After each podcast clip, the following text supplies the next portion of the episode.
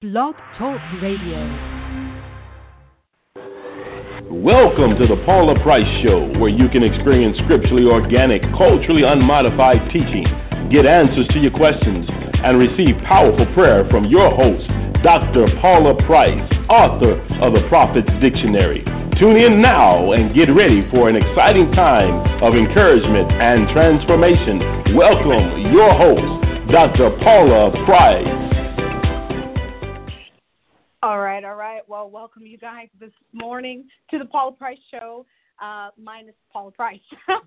Dr. Paula Price is moving and she is shaking. Uh, this week is a really, really big week for her. It's a really big week for us because God is breaking boundaries with her mantle. You know, we're in a season right now with Paula Price Ministries and really Paula Price Enterprises, as we like to call it, um, where God is actually bringing into fruition so many things that we prayed about for a long time.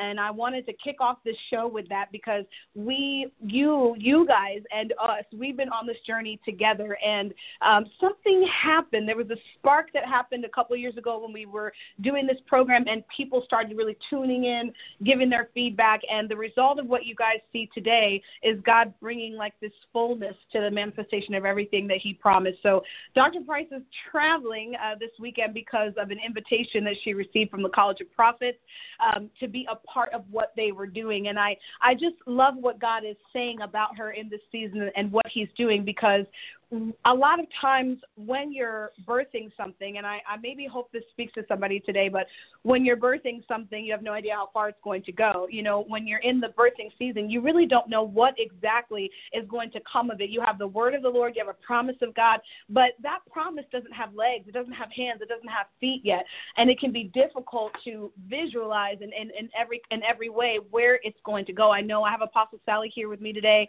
I've got Prophet Tamir Alexander here with me. Um, I know they can testify to this. You know, we you, you you each carry a piece of what God has given you, obviously to birth and to manifest. But when you're in seed mode and you're trying to make something happen for God, you you can't fully even imagine the depths that it will go. And a lot of times you have to take hits during that birthing time in order for it to come to pass. Dr. Price used to always say, I'm going to be the last woman standing no matter what. You know, she was taking a lot of hits for what she was doing, for being different. Honestly, guys, as big as she is now, she still is taking hits for being different um, and being willing to stand through that to see the fullness. You know, I, I believe that more and more as I see her life and even just studying the word myself, it's like the strong survive, you know, in that classic sense, in terms of when you're given a word from the Lord. It's like, you know, it's those that are willing to see it through to the very end of it that get the promise, that get the prize. So to see her in this season of her life where she's starting to walk out a lot of pieces of that inheritance, which is you guys that are listening to us, that tune in with us, that write us back, that are coming home to Tulsa, you're a big part of that. Even the people we are. Yes you know? Mm-hmm. um, we're a part of it too. And it's exciting to see her begin to walk out the fullness of that promise uh, because there was a lot of war before reward. There was war before the win. How many of you guys can attest testify to that and attest to that that sometimes you're going through a war before the win but it's those that will endure through that that see that promise. It's encouraging to me um, because obviously i'm in a different season of my life than dr price is. She's my mentor. She's my leader. So she's gone ahead and lived a lot of things that i'm walking through right now. Um, and it's encouraging to see that yes, indeed, there is a reward that comes with all the risk, with all the work, with all the warring. Prophetic and apostolic people, you got to hear that because we are called to be different as prophets, as apostles. Um, and it's like we say that, but guys, living that out, living that difference out can be uncomfortable, very uncomfortable because the reality is you have to live different and live with the consequences of being different and live with the consequences of people not understanding what you are, who you are and what you're meant to do. Um, and God requires that of us to be willing to pay that price because it's nothing less than what Jesus had to do when he was walking the planet either because they didn't understand him either. Mm. You know, and they didn't they didn't recognize who he was either. You know, many times he would say, "Who do you say I am? Who do they say I am?" So that the reality is that we're paying a price as prophetic and apostolic people that he paid Amen. And that we're not getting out of. You know, there is no getting out of it. It's walking through it. So I hope somebody's encouraged by that today. Um, but I want to hear maybe from my guests. You guys see that I have guests. I'm Prophet Adia, um, standing in for the great apostle Paula Price this morning. But I have guests. I have people with me. They're standing with me. All right. So I want to give Apostle uh, Sally Cheney just the opportunity to greet you guys. Um, we're going to be talking about prophets today. Oh, Being I am a prophet, y'all know if I'm going to call, come on the Paula Price show, I'm probably going to talk about some prophetic things. But I have an apostle here with me today too, so I, I want to talk with her as well, and just even about apostles and prophets together. But Dr. Price has been talking the last couple of weeks about um, prophets needing to stay in their place. So I thought we'd talk about that a little bit today, and hopefully talk about how can prophets and apostles really work together right here, right now? How can we really do this? Because apostolic and prophetic collaborations are powerful. They, oh my God, they're meant to bring such a powerful fruit. And it's like, can we get us there? So, Apostle Sally, I'm going to let you greet the folks at the Paula Price Show. And uh, we'll kick off with you and we'll let Prophet Tamir greet them too. What's going on in your world? Greet us, tell us what's going on. Well, I'm Apostle Sally Cheney, and I am one of the near apostles here at New at uh, with Dr. Price, who is our chief apostle. And I'm so excited to be with you today. I believe that we have a great show planned for you today because God always has something to say through apostles and Yes. mm, especially our prophets. They are fire. So I'm excited. I was thinking about when you were talking about Dr. Price and going through and that all of the things that we have to deal with, Yeah. you know, um, all of the trials and all the tribulations and things that come about. I was thinking about that, and I was looking at the scriptures in, of Paul, all of the things that he gave us in Acts, and explaining Yeah. about his life and all those things that he went through. And I always compare and put those two together, Paula and Paul. Yeah. oh yeah. They they do uh, have some serious testimonies, but they've made it through it. And Paul, I'm sure he wasn't thinking he was going to have to go through what he went through. And I'm sure Dr. Price didn't think she was going to have to go Yeah. through what she went through. But they're both strong apostles, and they had to finish the way they're doing right now. Yeah. And I like their boldness. I like Paul's boldness. I like that Dr. Price does not hold back, Yeah. as you know. All of you know that. So I'm just encouraged. I believe this woman of God has a lot to do. Uh, well, I say 95% at least Yeah. of what who we are today. You Yeah. know, we just had to say yes. and she went through all of the going through the the ground and just getting that ground fertile in us and making sure that Yeah. we became strong apostles and prophets. So Yeah. I'm encouraging you all today. Stay tuned because there's much more that God's going to bring. Yes. Amen. Good morning, everyone. Um, I am excited to be on the Paula Price Show and excited about all the great things that you were uh, saying earlier, having your chief apostle being able to speak to the College of Prophets, Yeah. and then your topic being on prophets today and and our ability to stay in our lanes. I think that's why it's so important that we do have the partnering of apostles and prophets because both mantles are needed, you Yeah. know, for us to even be able to stay in line, but also for God to get the whole of what He is wanting. And so I think today's show is so great because we do have the collaboration of the apostles and the prophets and really understanding in depth what does that mean? What does Yeah. staying in my lane mean? But what is my lane? You know, and I think for apostles uh, for prophets specifically, you know, you do have them, you know, they're having prophetic visions. Yeah. They're having prophetic, you know, experiences Yes. but they're not under the right authority. They're not under an apostle. They're Yeah. not under a you know a good prophet. And so many of them are in congregations wondering what is God saying concerning my life. I know things are happening, but um, and I was just helping someone out with that recently, but not knowing how to place it all. Yes. You know, it's happening, but then if you're not under the right headship, they can't speak to that side of you, and that's why a lot of times prophets are seen as crazy. Yes. You know, some of them are seen as mental illness. You know, all of these things because if you don't have the right person, as Apo- Apostle Sally, you said that has literally paved the way hmm And that's why legacy is so important. Yeah. And that's why Dr. Price, you know, speaks to prophets all the time and say, no, you, yes, you are a prophet, but you're too young. Yes. And, you know, and a lot of people don't want to hear that. You're not seasoned enough. Yes. Because you have to be able to have the Lord speak to every part of you. Yes. Open it up. You know, the activation piece is one thing, but that's a small, small piece of the long Okay. journey that allowed this whole man to literally go from the gift to the office to embodying the office and become an officer. So I think today's show is going to be amazing. No, that's really good. Uh, you know, you talked about, you know, people, prophetic people especially, and even a lot of prophets right now.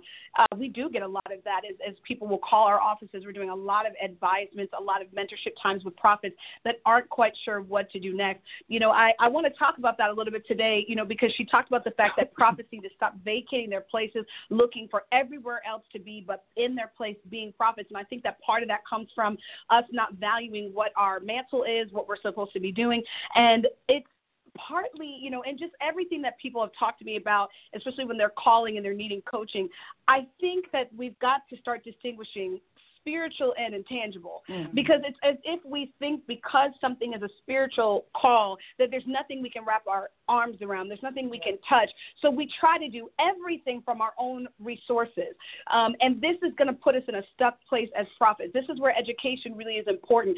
Dr price and her programs are spearheading education for prophets, and partly because of that reason. Because if we as prophets, speaking to prophets today, I'm definitely going to have Apostle Sally speak to apostles as well, but if we as prophets don't understand that not everything that we must do is intangible and that it all can't come out of our own resources, we're not going to get to this level of these Bible prophets. We're just not going to be there. So, in other words, what I mean by that is like I'll get a call and someone will say to me, um, Well, I just, you know, I'm getting visions, I'm getting dreams, and God's moving through me, and I just have no idea what to do next. And I'll say, well, what would you do next if it was something else? And I know we've talked about this on this program, and it's at that point that we can start talking through solutions. Well, I guess if I knew I was going to go to law school, if I knew I was going to do this and that the other thing, I would begin to do these steps. And then I begin to walk them through that process. Well, there's tangible things to wrap your heads around. Prophets, hear me. You've got to study the prophets in order to know what your place is, what your mantle is, and what you're supposed to be doing.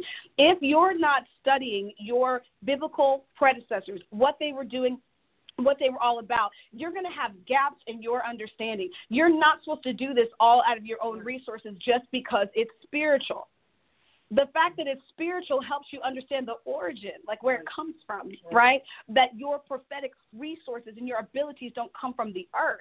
But that doesn't mean that everything that you must do from that point forward is intangible. Like it's it's somehow it's osmosis that you're going to come by this knowledge or that God's just going to dump it in your spirit. No, there's this is there's a reason we have a blueprint.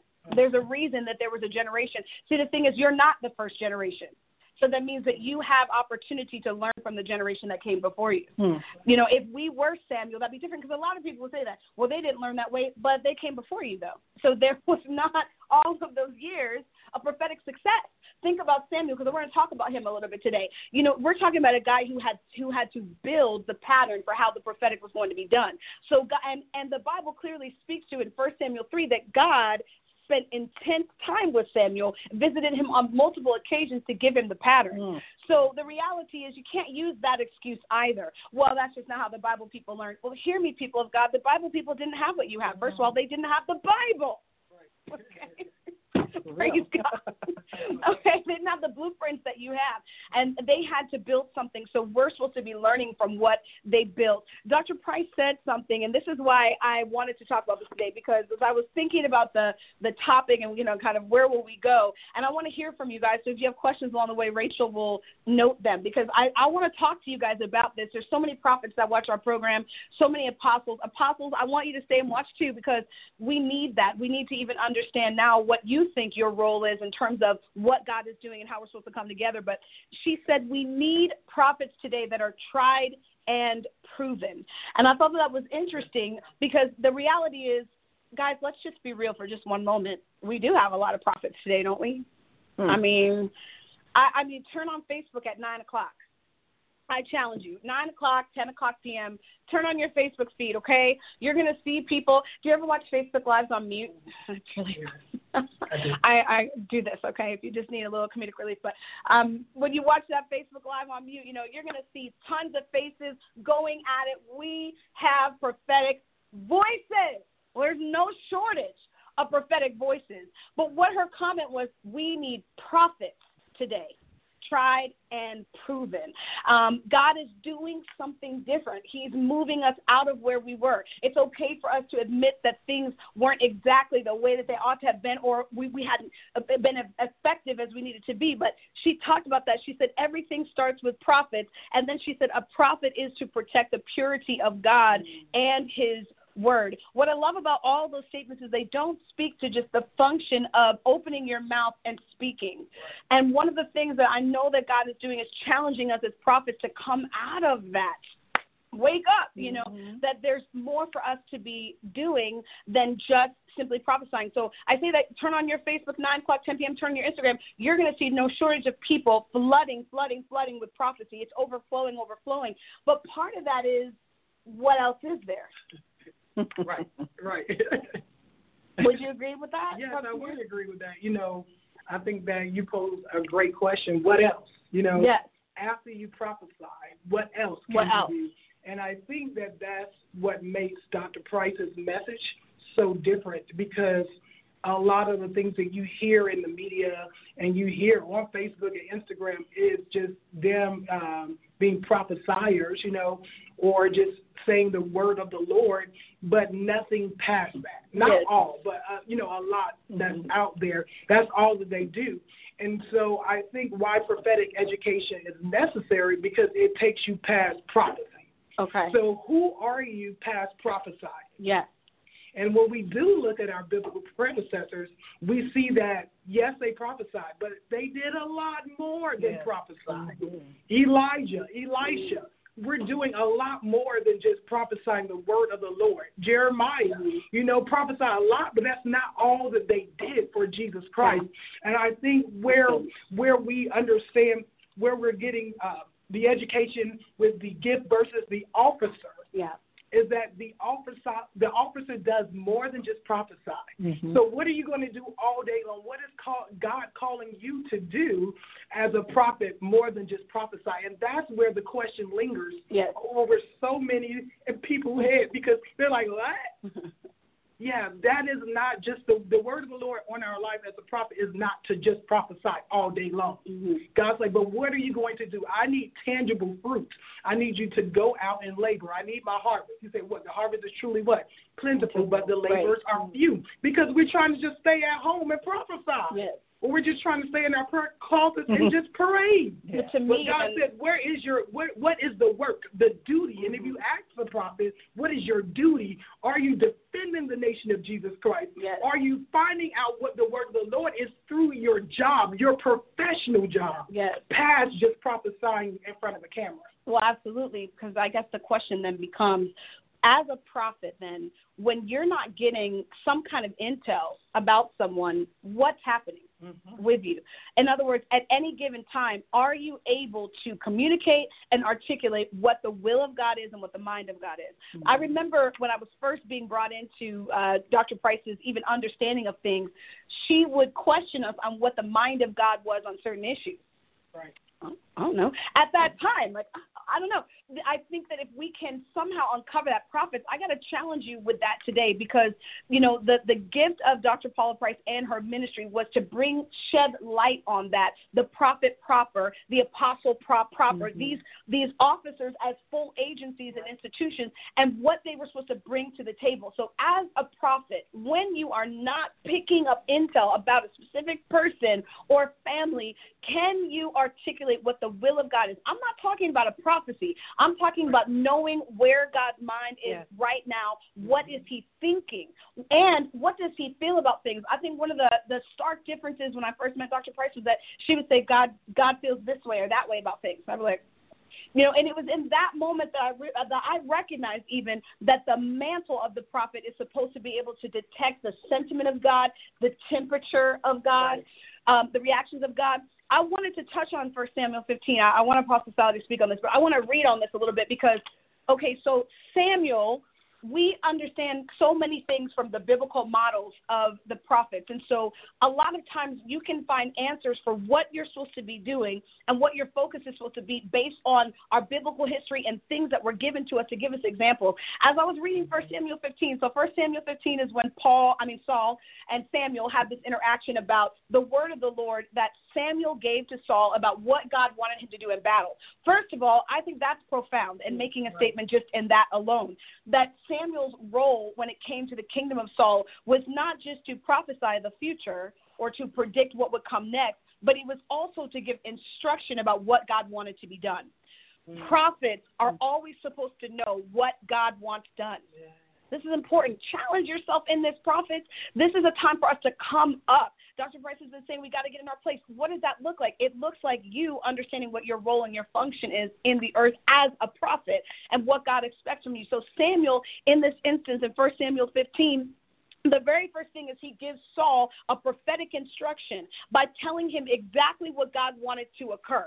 So, verse 3, he says, Now go and smite Amalek and utterly destroy all that they have, and spare them not, but slay both man and woman, infant and suckling, ox and sheep, camel, and donkey. He gives him very specific instructions about what to leave alive, what God wanted dead, and this came from the throne of heaven, which we know. We know that Saul gathers the people, and if you know anything about Psalm 15, then Psalm 1 Samuel 15, then you recognize that he did not do this. Okay, so uh, verse 19, I mean verse 9. But Saul and the people spared Agag and the best of the sheep and of the oxen, oxen, and of the fatlings and the lambs. Listen to this, and all that was good, and would not utterly destroy them, but everything that was vile and refuse they destroyed utterly. Mm. Now, hear this for just a moment. So, the people, okay, the responsibility of humanity, flesh, people, right. is that we are always going to interpret what seems good to us what does the prophet say? There's a way that seems right to a man, mm-hmm. but in the end it leads to death. So the job of the flesh is to do what suits it. So what do they do? They go into the situation and they're like, well, you know, and Saul, his lack of leadership, which is why God was through with him, the first prophet to recognize that God was done. But he he looks around, he's like, but that seems good to me, right. so I'm gonna keep that. Like, why? You know, it's not that he didn't hear me. It's not that he didn't know the word of the Lord. It's that he took the word of the Lord and personally interpreted it for his own good. Yeah. Amen.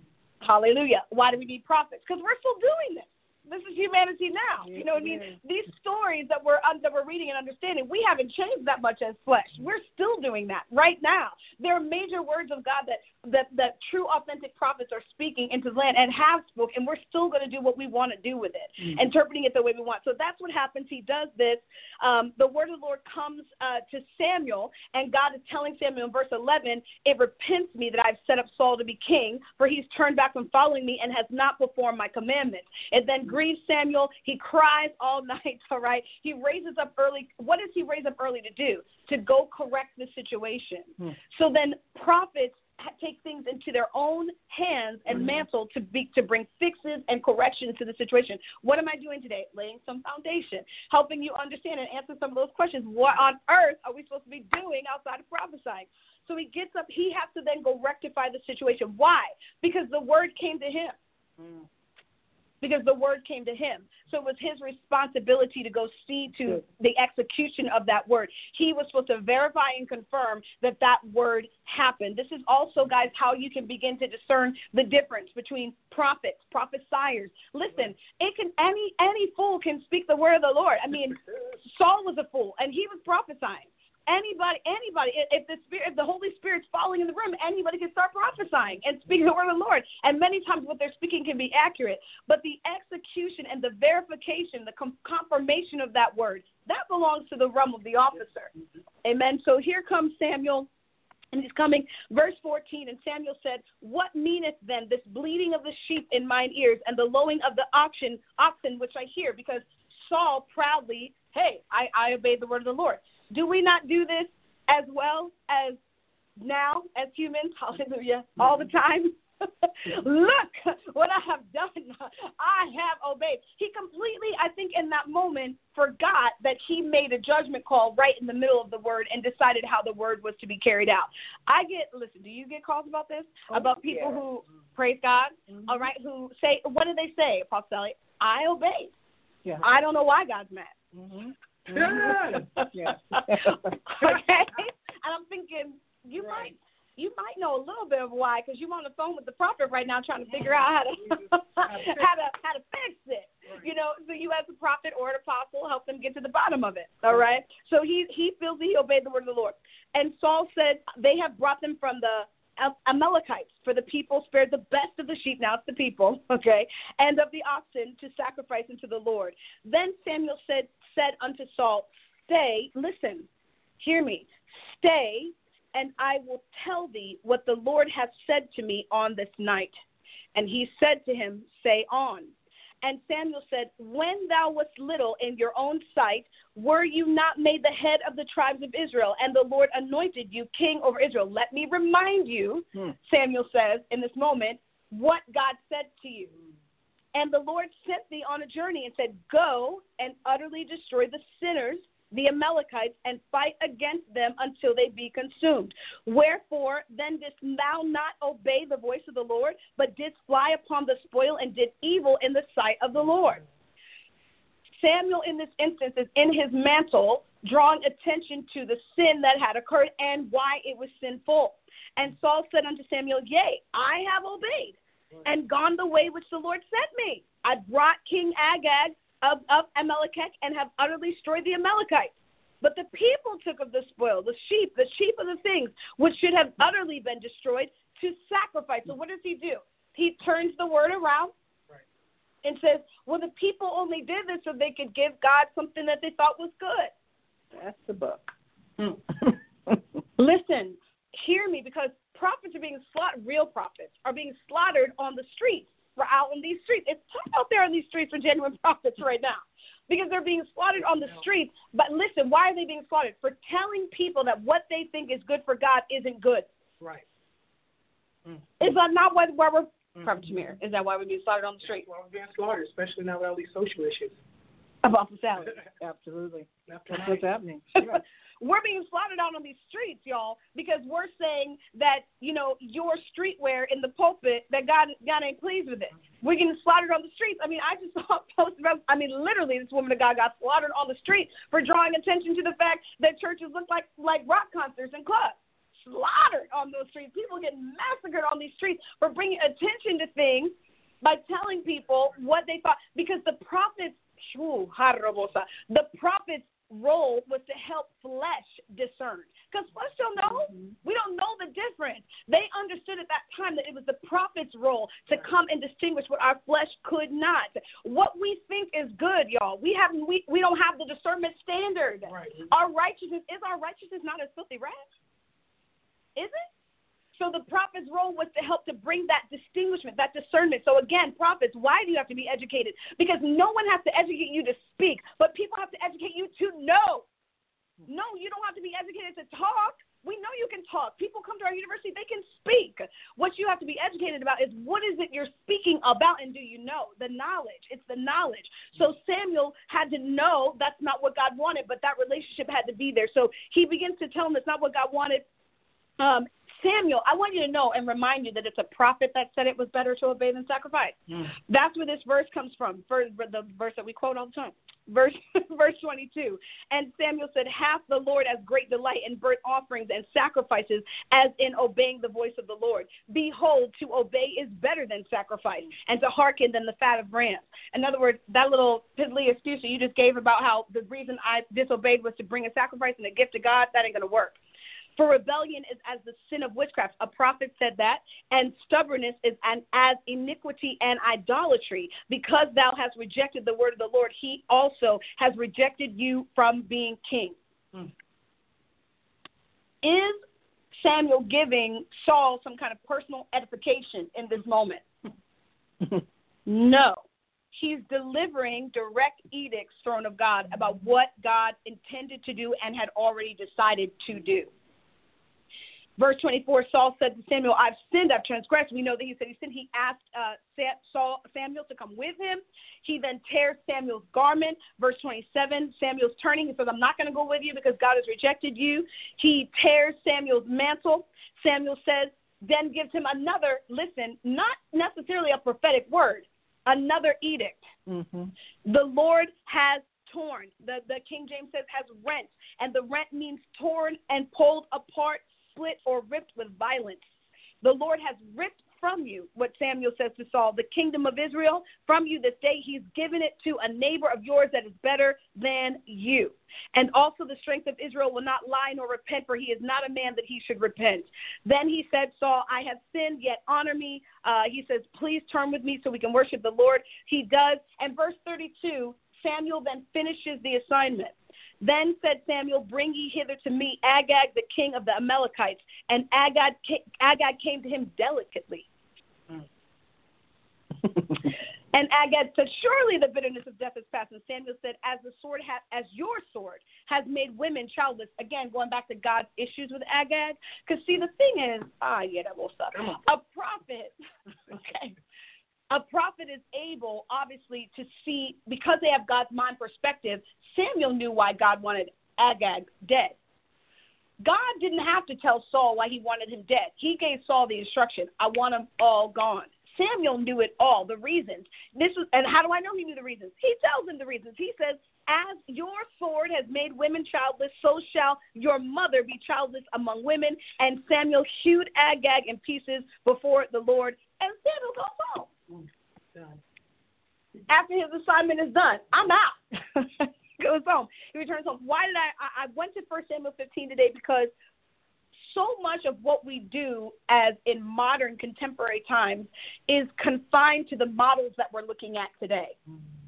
Without the historical context, guys, we're never we're going to miss it. We're going to continue to miss it. So in other words, we're basing our validity as prophets, our credibility as prophetic people, and what we're supposed to be doing as prophets, maybe on models from like five years ago, 10 years ago, who then based it on the model that they had like a few years prior to that. And we don't have an understanding of collectively what this mantle is supposed to do and so what's what it's supposed to achieve. So when Dr. Price does something like, we need prophets tried and proven, our mind goes to all the prophetic voices that we're hearing and we're there's no context. Like we have that people are speaking prophecy. But what exactly is god looking for beyond the realm of just the communication of of what we believe that i guess the word of the lord is or or or what god is saying in that specific moment? What is god's mind on things?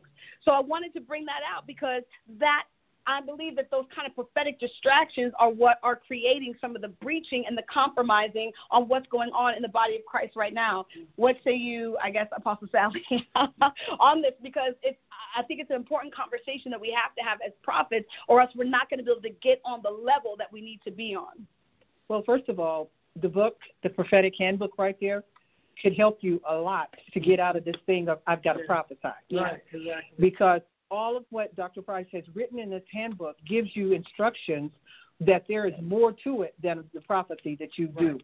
And those that are sitting up and still, after they get that instruction and God gives you the understanding that you need to do more than prophesy, then you are being disobedient just like Sam was because you didn't really follow the format of what God gave from heaven.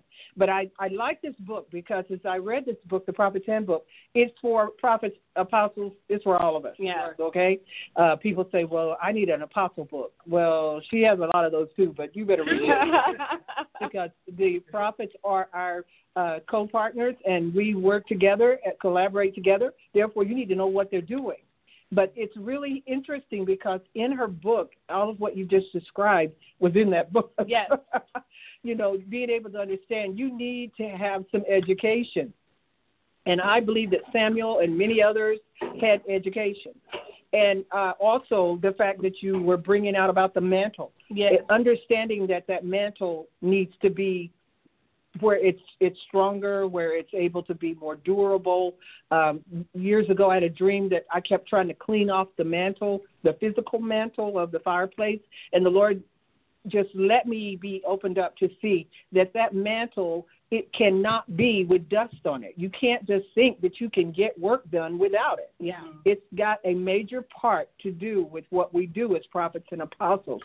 So knowing that um, Samuel had to use that manual ma- Yeah. mantle to go ahead and do what he had to do, and he couldn't say, "Oh, it's okay, Saul. It's gonna be all right, man. We'll just keep praying in tongues till God gives you an answer." But he had to go ahead and use that boldness and just straighten himself up and say, Oh no, no, no, no! You're not getting away with this because he had answered to God for that. Yes. Samuel had too. So prophets have to answer to God when they are disobedient. So I, I like that part that uh, you brought out of regarding that. You know, people don't understand that you have to execute and verify. All of these are part of what we have to get trained as as a, a prophet. But I could go on and on. But I like the topic of being able to get the uh, prophets to see it's more than just getting up and saying, "Thus saith God." You know, there there's times that our character is just what I call stinking.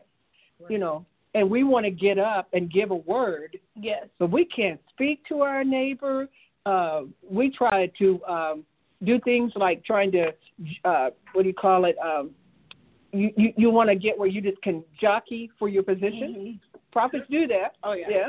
So all of these things are are are parts of okay. You want to speak a word, but you don't even pay your tithes your character. All mm-hmm. these things are brought out. And that book just opened me up to see, wow, I always wanted to just say, I got a word, I got a word as I was growing through uh learning how to live right as a, yeah. you know from prophecy from prophet to apostle but i realized that oh that word i had to give i couldn't even speak to the pastor i had to run out the door so i could get home and eat my roast beef and cornbread you know all these mm-hmm. things that god was saying be nice to the people. Let the people know you love them, but also learn how to get some knowledge. You, you know, you going to you want to go talk to the king over in um, England, but you have no knowledge of knowing how to speak to him.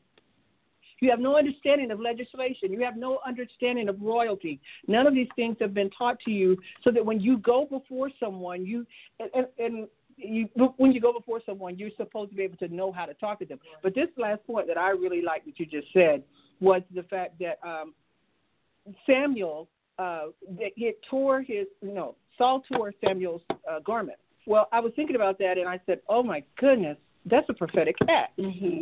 You know, we learn about prophetic acts. Mm-hmm.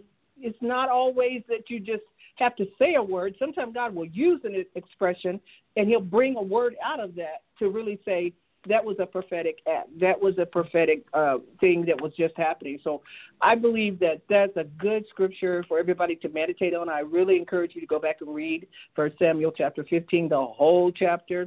Um, I like that prophets like yourself, you break it all the way down, but you see yourself mm-hmm. in there. Oh, yeah. You all, as uh, being a part of New Era Apostleship and Dr. Paula Price, you've been trained. You don't let stuff just go by you all speak it because you're like, uh uh-uh, uh, i am not getting in trouble for you.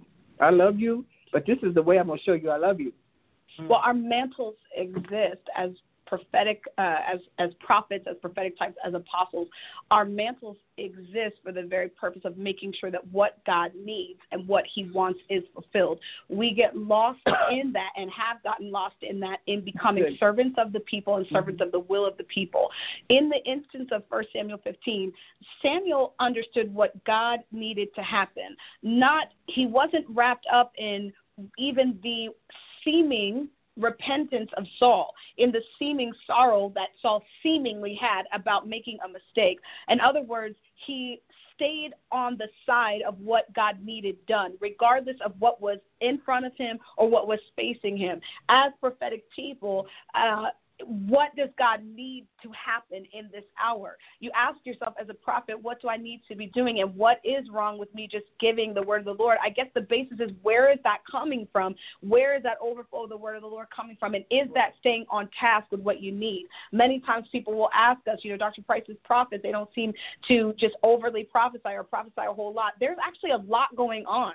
There's a lot to be done outside of just giving a personal word to someone or or just kind of overflowing and doing hours and hours of prophecy on Facebook Live. What does God need? Where is God at and where is his mind at? And where are you placed in that as his prophet? What part of that are you fulfilling? We're talking about Samuel running a nation with Saul, being in partnership with him, which is also why it grieved Samuel too, because Samuel also had a role still, even though Saul was ah, king. You know, people were coming to Samuel for the wisdom of God, the will of God, not just I need a word.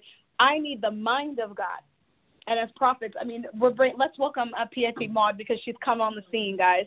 Um, as as prophets, you know, even Pietimon, I guess I'll throw this question to you. You know, how how do you think that we can get more into that scope?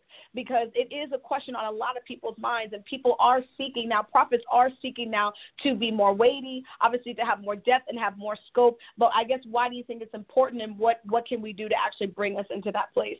I think it's important, as you said, for uh, people to know the mind of God. That's the whole idea we exist. We exist to be a voice box of the Lord, His intention, His purpose, and His ways. And I think one of the ways that prophets in modern time need to really hone in is do I know this God yeah. that I'm serving? What aspects of Him have I uh, appreciated and I go after that? But do I know the fullness of God? If I have difficulty bringing a hard word to someone, yeah. like you said, he didn't, uh, uh, Samuel, Saul did not Samuel did not sit in front of Saul and say, Well, you seem like you're sorry. I've known you for a long time. I cried for you all last night. Yeah. Because the scripture talks about he really spent time with the Lord saying, Lord, do something with him. He still was able to bring the word of the Lord because he understood his first job was to be for the king. Mm-hmm. So as prophets, we really have to say, Do I know this Lord and do I really respect every part of him? Yeah. One thing about Dr. Price, she says, I tell the Lord he could just be my himself with me. Mm-hmm. Whatever he wants, whatever he needs, I will give him that. That is one of the things I appreciate about her, and she trains each of us in whatever area we're meant, we're sent to, to be that way. For me, when I'm dealing with souls, because as a therapeutic prophet, I'm going straight after your soul. If you're looking at me telling me, you know, I've been doing this for years, I'm really sorry, but the Lord said, no, they lying. I'm going to tell you you're lying. You're playing around. And yes. some of that can be hard because people think that we're hard in that yes. way, but the idea is our job is to help you know what the will and the mind of God is so you'll be in communion with Him. Yes. Because without that, you can't come to Him. That's good. No, that's good. Prophet Tamir. You know, I what I appreciate, you know, what you're bringing out as well is the fact that Samuel knew he was a governmental official. Yes. Um, and I and I think you're speaking to that particular piece because if we're not just prophesying. He wasn't just prophesying, but he stood in a literal office. Yes. And he was a government worker. And I think a lot of times people miss that piece about Samuel. And he was, guess what? He was on time to work. you know, he made sure that, number one, he was getting the word of the Lord from eternity. Yes. But also, he was still in collaboration with the king. And he was literally over this nation. And he had to deliver the truth and accuracy. Yes. He had to do his studying time, but he also was working. You know, he was working, he was working for the king, but also he was working for Jesus Christ. And I think a lot of times we forget that particular piece. He didn't stay at home, he went to work. Yes. And he gave the word of the Lord. Yes, he gave the word of the Lord, but um, when, as we're looking at that, we also recognize he gave the word of the Lord because it was his job. Yes. And I think when we're dealing with prophets of today, because, like you said earlier, that we're dealing with modern day information, and no yes. one wants to open up that Bible and understand who is the biblical predecessor that God is patterning me yeah. after. You all have Good. to ask that question. Well, who do I look like biblically? You know, and we were talking about it uh, the other night on the Prophet Circle. Okay, yes, we do respect. You know, we respect Oral Roberts. We respect all of those people. And yeah, there may be similarities in your mantle. Yes. But before it can be them, it has to be the scripture authoring mantle. Yes. Your mantle has to show up in that Bible. And many of you all today, if we if we ask the prophets of today, who does God say that you are biblically? Yeah. You can't answer that question. But you can tell us who your favorite preacher is. You can tell us who you watching on TBN. You can tell us all the different network people that you love and you and you know you pray for. But you can't even identify yourself in the Bible. And that's the question we're posing today. Get back in the Bible. What is God and what is Jesus Christ saying about you biblically? Who, who, are, who is your anointing after? Are you like Moses? Are you like Samuel? Are you like Elijah? Who does God say that you are biblically? And we have to bring back people back to the Bible. Oh, absolutely. But what I love about what what you're saying about that is so the the scriptures were to represent for us something that was not individual preference, but was a standard of an institution, right. so that there could be a collective understanding of what God wanted and what He needed. What I love about Samuel, you know, even the uh, Isaiah, Daniel, the prophets that served those nations and understood kind of they understood authority, they understood institution, they understood accountability, and all those lines. What I love about that is that it was not about the individualized preference or the response of the person they were dealing with. It was always about what God's reaction was, what his motivation was, and what his intention was. As I'm sitting down and counseling people as a prophet, I think that the hardest part of that job, the hardest part of that job is to ignore that person's emotional feeling and response and reaction to and you know against what God is doing. Honestly, that's the hardest part of the job, and that's another aspect of the job that goes beyond prophesying. You know, people ask you what what do we do all day? I don't know, coach and counsel and mentor and train and help people understand where God is at in their life. You know, um, but the hardest part of doing that job as a prophet, honestly, is to weed through that personal stuff that that person is giving me to weed through all of that, ignore the tears. You know how difficult that is? Ignore someone's tears to see through their sorrow mm-hmm. or to see through their stuff, to actually say, I know that you're saying you're sorry, but you're not actually sorry. And God is bringing me back to the point where you refused to really change this behavior, and that that is the reason why you're walking this out. And even as painful as it is, God's not going to change it, and He's not about to rescue you out of this situation. Is actually actually going to make you mm. walk about five more years in that. Right. Mm-hmm. The most difficult piece of the prophetic is to be able to divorce yourself from those individualized things, which is why prophets were always institutional. You know, people ask that reason, you know, why didn't why weren't the prophets given as a gift to the people? Because you can't be both. You're either the gift to the people. I mean, they're a gift for God's people, yes, in general, but they existed to be a gift for the Lord. okay, to be his special right, treasure exactly. in the earth. Yeah. So that everything that he wanted to say would be released. They are specially wired that way. I think that it takes a lot of perversion of the prophet's spirit to end up being a prophet for the people. Yeah. I mean, like a lot. Like that's got to be a lot of perversion of your mantle type, like right. the, the, a mixture of that DNA, because prophets aren't wired that way. You know, how do you detect a true prophet? They don't care what you think. You know, they're not wrapped up in your opinion about things or, or where you're at. You know, that mm-hmm. true prophet mm-hmm. has to be willing to see through your stuff. Why? To bring you the mind of God because a true prophet never gets off the mind of God, which is why you can have you have you can be saying to a prophet, "I need a word, I need a word," and that prophet's like, "I ain't giving you no word because God doesn't have anything to say to you." Right. You know, versus a prophet that is just their their only concern is speaking, speaking, speaking, releasing, releasing, releasing, see and say, see and say, see and right. say. Beware of that person run from that person actually because a true authentic prophet is probably a person of few words they mm-hmm. don't say a whole lot but when they talk, it counts and it matters because of what the time that they spend perfecting their knowledge of God, not perfecting prophecy, perfecting the mind of God, the will of mm God. And those things mm are different. You know, would you guys say that? You know, there's a difference, you know, and, and maybe we don't know what that difference is, y'all. Maybe that's the truth. Maybe it's that we're not sure what the difference is between, you know what I mean, just like prophecy, obviously God's word about things, and the mind and the will of God. Can they be different? Is is that possible? Well, you know what I'm saying? a good point. You know, I used to say something that's profound, not perfecting prophecy. Yes. That's huge because I think a lot of times people are, you know, prophets are perfecting prophecy, but not perfecting their ability to hear from the mind and the intelligence yes, of God.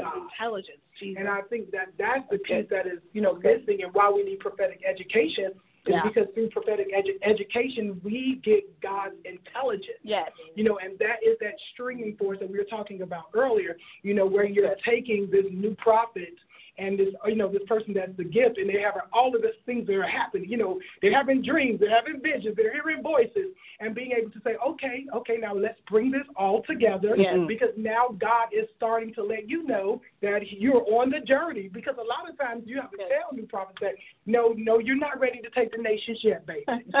You're not even ready to take the stage at your church. But you're just god is literally just pressing your soul and, to let, and awakening you yes. for a long long journey of service with Him. And I think that's the piece, you know, and Dr. Price said, you know, prophets always say, God, when they pray, it's getting ready to happen now. The prophet yes. is getting ready to happen now. Yes. Because you're missing, when you're missing God's intelligence, means you're missing God's eternal wisdom. Yes. You're missing God's eternal knowledge. You're missing God's eternal revelation. Those are all factors, major factors, which the officer understands, but the gift does not. The gift does not. Well, because the question becomes, does this office, does the prof- wisdom, or does it just need guts? Because right now, I'm not sure that we really know. You know, we have take a gutsy person mm. who's willing, and I mean, to get in front of the camera, to to speak with confidence, and to speak with boldness. Is it about wisdom?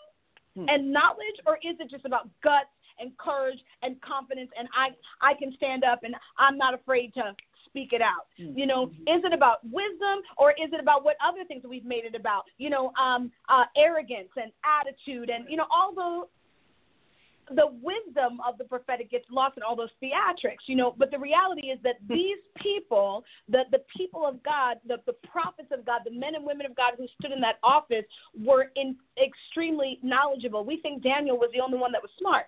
Right. These people extremely knowledgeable about what it was. Listen, knowledgeable about the things of yeah. God, being able to cut through the stuff. What was Saul saying to Samuel? Mm-hmm. Samuel, what do you mean? I obeyed. It wasn't me. The people heard. They heard. They heard the sheep. They wanted to. They did it, and they only did it to sacrifice yeah. anyway. Basically, telling the prophet, what is the big deal? Prophets were to pull us off of preference and into the mind of God. You always have to recognize this. I'm speaking to my prophets, to all my people in the struggle. No, I'm kidding. The prophets, okay? speaking to y'all today. The prophets existed to pull us out of our preference, our human kind of uh, nuances, and all those different things that make us flesh, and they were to pull us into the mind and the heart of God. They had to be able to separate those bone and marrow issues. And uh, to be honest, to tie it into today, that's what God needs of the prophets now. Yes. Uh, you know, I, I started off saying, you know, we need prophets. Dr. Price was talking about that. We need them in this hour. And I started thinking about why is it so important that we need this mantle in this hour? We're in a time, a very sensitive time as God's people, as His church right now, because there's so much preference flying around um, that we're more divided than we've been right. in, in years past. Preference divides, individualism divides. That's the thing. You know, um, it, individualism can be a, a, positive thing in some senses where you learn independence and you learn how to be comfortable in your own skin. But the reality is that prophets were to be there and apostles to teach us not how to be comfortable in our own skin, but how to be comfortable in God's world right. and how to be able to function and to uh, in the world of God. This is crucial. Prophets, we're missing the mark today because of this reason. We're missing the mark by thinking temporally, by getting caught up in the same kind of earthly affairs and earthly matters, getting caught up in whether or not the people around us are prospering or whether or not the people around us feel good about who we are. Mm. The role of the prophet, the role of the apostle, was to make sure that we fit in God's existence. It was to make sure that everything about us was comfortable to him, which is why they were oftentimes, think about it, unpopular. You know, we're afraid to be unpopular as the church right now, and it's costing us. It's costing our posture in heavenly places, mm. which is why we, we're, we're big and we're prospering, but we're powerless. You know, think about what the scripture says, uh, um, you know, having some form of godliness, right. yet no power, mm-hmm. right? So we're struggling as yes. the nation of Jesus Christ right now in the in the in the power sense because people are misreading things. I think you know I was li- I was looking at the a different social feed about someone pointing out that there was a problem with something, and someone's response was, "If there was such a big problem with it, then why are people flocking to it?" Huh. And I thought, well, you're you're part of the problem. Like that that perspective is the problem. You know, as if somehow we we now associate attendance with righteousness. You know, that if, if there's a lot of people attending that it's righteous, listen, people are attending death concerts all the time. People are okay. People are going to pagan concerts mm-hmm. in masses to die. People line up for a lot of foolish things. You know, that's not there's no there's no award, right. okay, for attendance hear me on this because people attend really ridiculous things in mass numbers. People do ridiculous things. How many, listen, and this is not to knock anybody specifically, but how many people are still smokers today, even with the reality that it's killing you literally every day? I recognize it's an addiction, y'all. I, I get that. But what I'm saying is how many people won't kick it and Right. still won't kick it, Yes. even though we're very aware of what it does to us now. Mhm. In the masses, do you know how big the smoking industry is? Yes. People are still doing it in the masses, even though they know that it's killing them. People will do things. People will jump on board with things that are killing them, that bring destruction. So we are we're clear on this that the the numbers don't necessarily mean that something's great. And I'm not saying that God wants His numbers small. I believe that God wants His churches to be Right. full. But what I'm saying is that that can't be a barometer. Mm-mm. Sure can. We're missing it and missing certain marks, and prophets are missing it if you're jumping on board with that. M- Pieti Ma, what would you speak into that? Because I, I just think that that's an interesting thing that we need to confront or I guess deal with. Sure, you talked about um, that prophet being able to be someone that guides the God's mind. Yeah, A lot of that happens when that soul isn't right. yeah, Because some of the things about a prophet is God walks you through a life. If you read the prophet's handbook, it tells Yeah. you about the way God will train and form a prophet. And that happens early on, even as a child. But some of that same rejection and pushback is what some prophets are dealing with right now. So instead of dealing with that, as God has made you a fortified wall, you now become someone that feeds off of the accolades, Right. the acceptance, someone's desires. So you're standing in front of someone and prophesying to them instead of letting them know God's issue with them. You're promising them that husband or that wife they may want because of their soul. So you become more Good. sensitive to the voice of affection Yes. or your nostalgia when you're standing and prophesying to people than mm-hmm. what the actuality of soul issues are because you haven't allowed God to deal with your own soul issues. Mm-hmm. good. So prophets have a hard time standing up and bucking up because now you're like, all my life I've been rejected. No mm-hmm. one's ever wanted me. Now I'm appreciated. My- I'm getting all the hits. Thousands are following me. But are they reproducing for the Lord? Mm. Oh, that's good. Question. What what what would you say, um, Apostle Sally, is your perspective on that from I guess from from the apostles' perspective, just even on where we're at with uh, prophecy today, with the prophetic, and how we're doing it as prophets on a, on a more massive scale. I know that there is a niche market of us as prophets that are doing our best to try to stay separated. To, to try to stay consecrated. It's really difficult. You know, it's difficult, especially when everybody is saying that to distance yourself from cultural practice today is to be stiff, religious, legalistic. You know what I mean? You're crazy. You're holding on to things that don't matter. It's very difficult today as prophets to stay consecrated. I'm just going to be very transparent because I think that's something a lot of prophets deal with. It's very difficult. We don't want to go against the grain. I'm in a ministry where we ain't got no choice. Okay, because this apostle's mantle and this here ministry is for real. She's gonna let you know, uh, you know, a thousand miles away that something okay, that something is going to compromise, all right, your integrity as a prophet. So I praise God for that. Yeah. I need that, but I'm I'm I'm sensitive to the reality that a lot of prophets don't have that. So what would you say, you know, as an apostle, as you're observing this? Well, the word integrity, right there. That's what I can say because um, I, I believe we're at that stage as apostles and prophets, and again, we're getting trained with integrity, so yeah. it just comes up out of us. Right. Um, but for those that are really wanting to be true prophets and really want to be true apostles, Yeah. that's going to have to be the key to even think about that. What is going on? I don't need to just have the numbers. I need to have the right heart, and I need to do this thing right.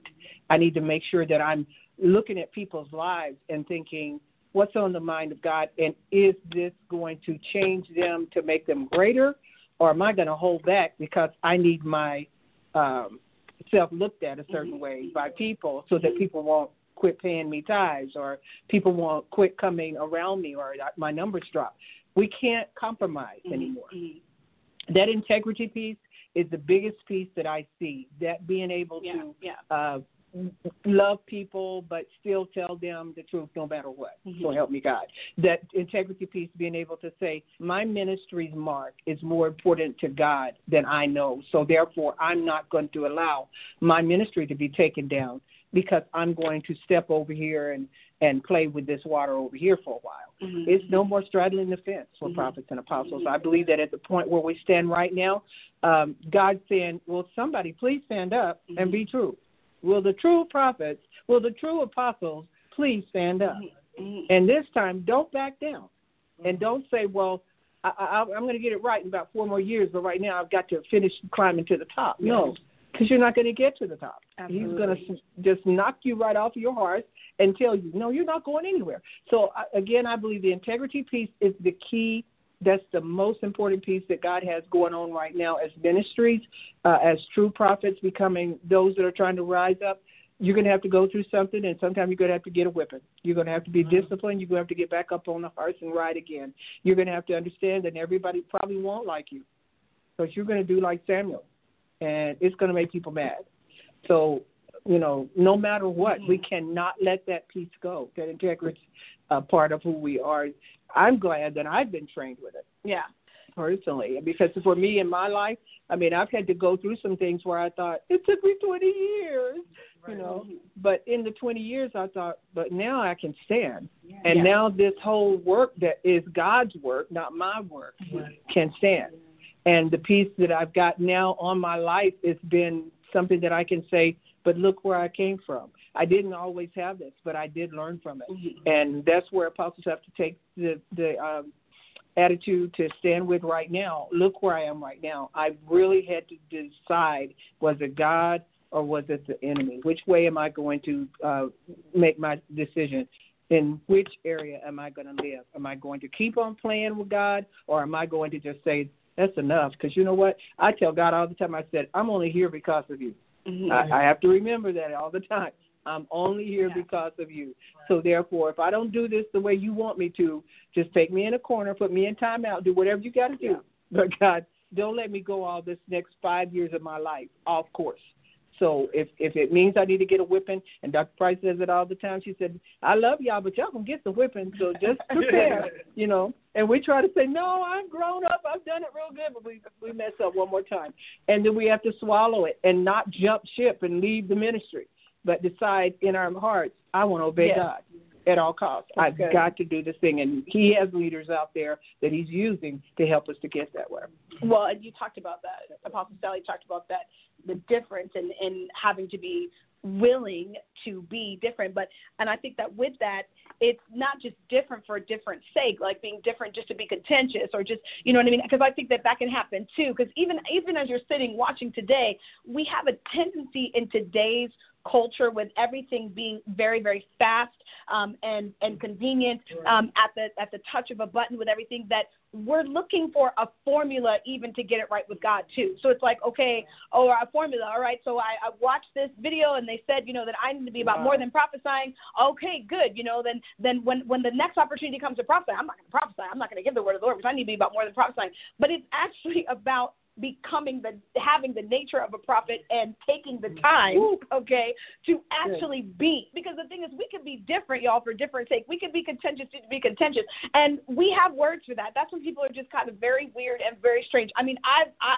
i've encountered people okay this way that they're so aloof and so distant and different that you're kind of like, I know, but I can't even take it to lunch anywhere. Like we can't, we can't even go exist together. Man of God, woman of God, like at some point there's got to be a, a strain of normalcy there, something you know where we can connect with people. So it's not just about being so weird and so you know and so strange because if we don't get the heart of what made these people prophets. Right right? And mm. it was the uniqueness of their allegiance to God. I want you guys to think about Daniel for just a moment because I was thinking about that as Apostle Sally was speaking.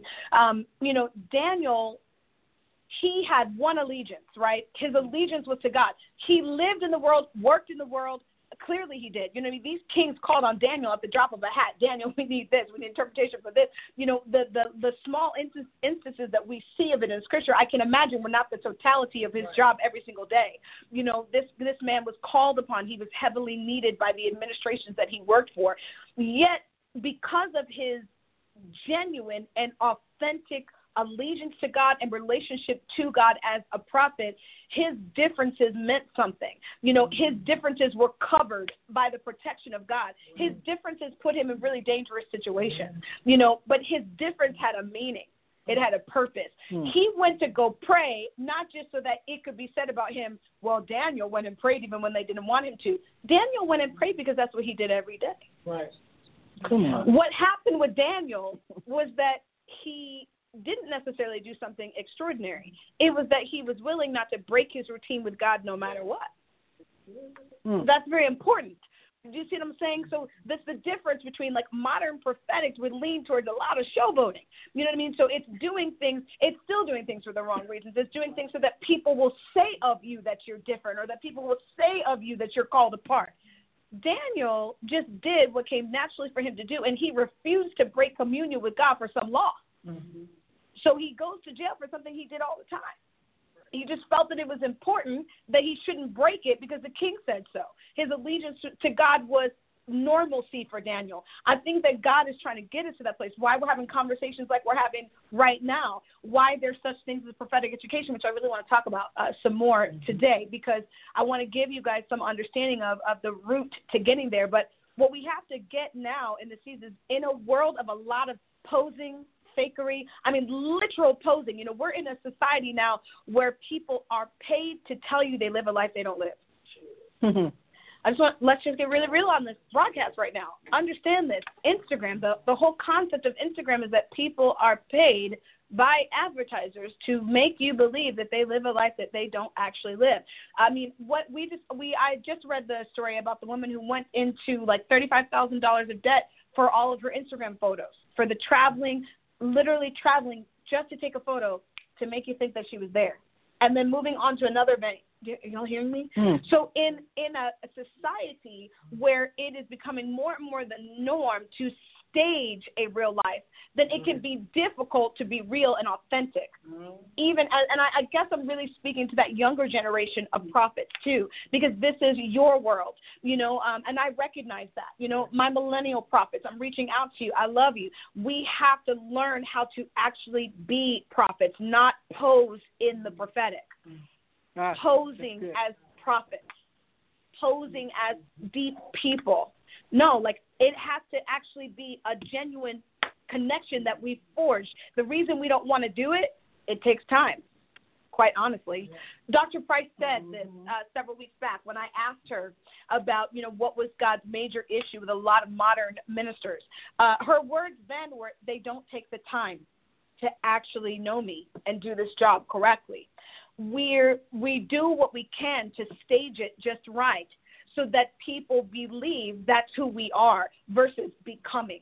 Mm-hmm. So, what is God charging us as young prophets, millennial prophets? What is He charging us with to actually be prophets? Hey, wow. I think that's good because what you're speaking to, and even what Apostle Sally was saying, is that what this generation is lacking uh, is prophetic identity. Yes. You know, Majorly. we we have no identity. We don't know who okay. we are in Christ we don't know who we are. You know, like I was saying earlier, what does God say you are? Come on. And when you lack identity in a world of social media, you know, you literally look on Instagram, you look yes. on Snapchat, as we're talking to this generation, and Facebook, and you just pattern yourself after what you are seeing. Yeah. Because I think this generation, they're facing so many issues because they can look at that every day. You know, they can look instead of you know being opening up this Bible every day. What is what do most people do every day as soon as they wake up? They're no, they're smartphone. people don't can't sleep at night. They're on the smartphone, and they're not exactly yeah. they're smart. And so what we're developing is a culture of this, you know, the millennials and you know and the older generation of their their ministry and their soul and and their mantle being shaped by social external things, yes, but not their soul and their spirit and their mind being shaped by the Lord Jesus Christ. No, that's good. So now we are having generational prophetics where this the prophetic are literally to this generation. This is what God is saying because I saw the prophet prophesy that. This is what I know God is saying because this one said this on Instagram, a prophet said on Instagram, a prophet said on Snapchat, a prophet said it, you know, on Facebook, a prophet said on Twitter. Five five different ways. So we know they hit the whole five fold. So that's the word of the Lord. but nobody's been able to say, but I came out of my prayer closet and the Lord spoke to me. Yeah, oh yeah. You know, I was writing in my journal and I verified that. See, this is why we need the apostles and prophets. I went to get the verification Yes. from the chief apostle. Yes. I went to get the verification from the chief prophet. I went to take this information to the company of prophetic Yes. Yes. and prophetic people. See, we're missing. This is why we need the prophetic company. This is why we need right now prophetic air because we're not going to the prophet. Mm. We're going to social media. Mm, mm, And mm. so we're getting culture crafted prophets. Exactly. It's really Dr. Price is coming after. Exactly. I hope you can hear me. I have a little cold, but culture crafted prophets. Yeah. So they'll dress like culture, minister like culture, and live like culture. And now we think that's the mark. That's the real. Mm-hmm. So when the true prophetic comes, that's just too harsh. Mm-hmm. That's not my God. Yeah. He loves me too much. That's right. Exactly.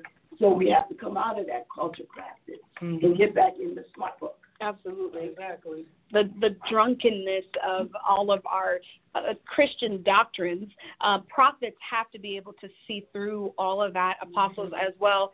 Uh, this is what I love about these two mantles. I've been bringing that out a lot when we've been doing Sunday school, adult Sunday school on on Sunday morning. Just the reasons for that shifting and the reasons why God is shaking us as prophetic people, as apostolic people in this hour to say, this is what I actually need. You know, He's trying to shake through, shake us through the noise, shake us out of the noise of just kind of cultural Christian beliefs. You can be really lulled to sleep by it. I've brought this up before, but like a lot of our worship, um, what becomes mainstream worship, can help you understand what the mainstream ideas are and what the mainstream thought process is of a lot of the people of God right now.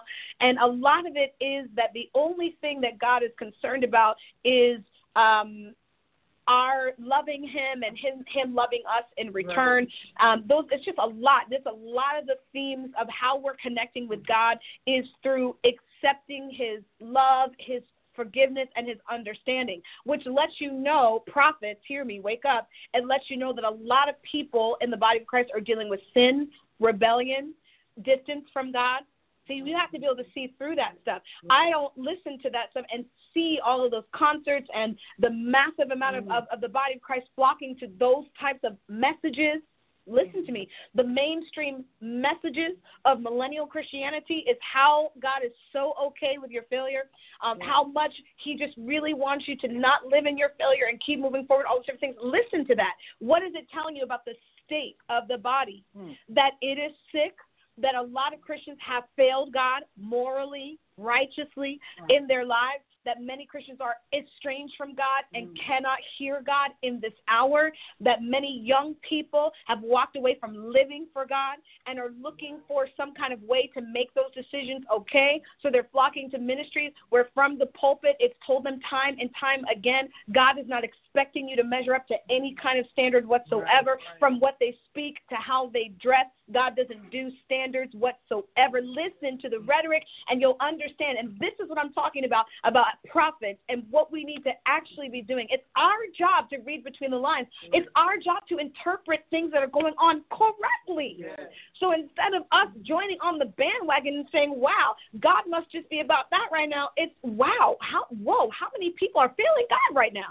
Because everything, every time you turn around, we're excusing it and trying to find a reason to know our pain about it and feel better about it.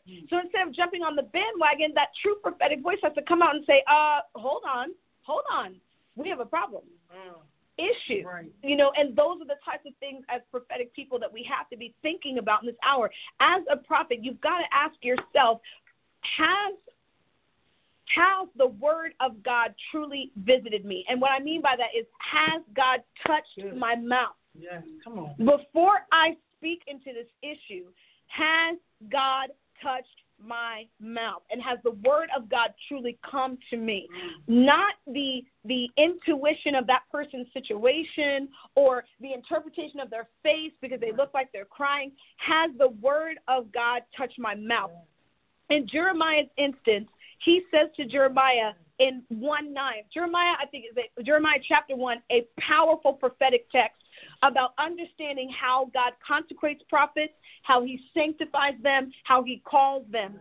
He says to Jeremiah, Be not afraid of their faces in verse 8, but verse 9 is what I want to get to. Then the Lord put forth his hand and touched my mouth. And the Lord said unto me, Behold, I have put my words in your mouth. So, in other words, our even our ability to prophesy, so to speak, since that's the only aspect we truly understand, even that authorization has to come directly from the throne of heaven. Hmm. In other words, in order for you to speak, there has to be that visitation from God into your spirit where He places the word that you will speak.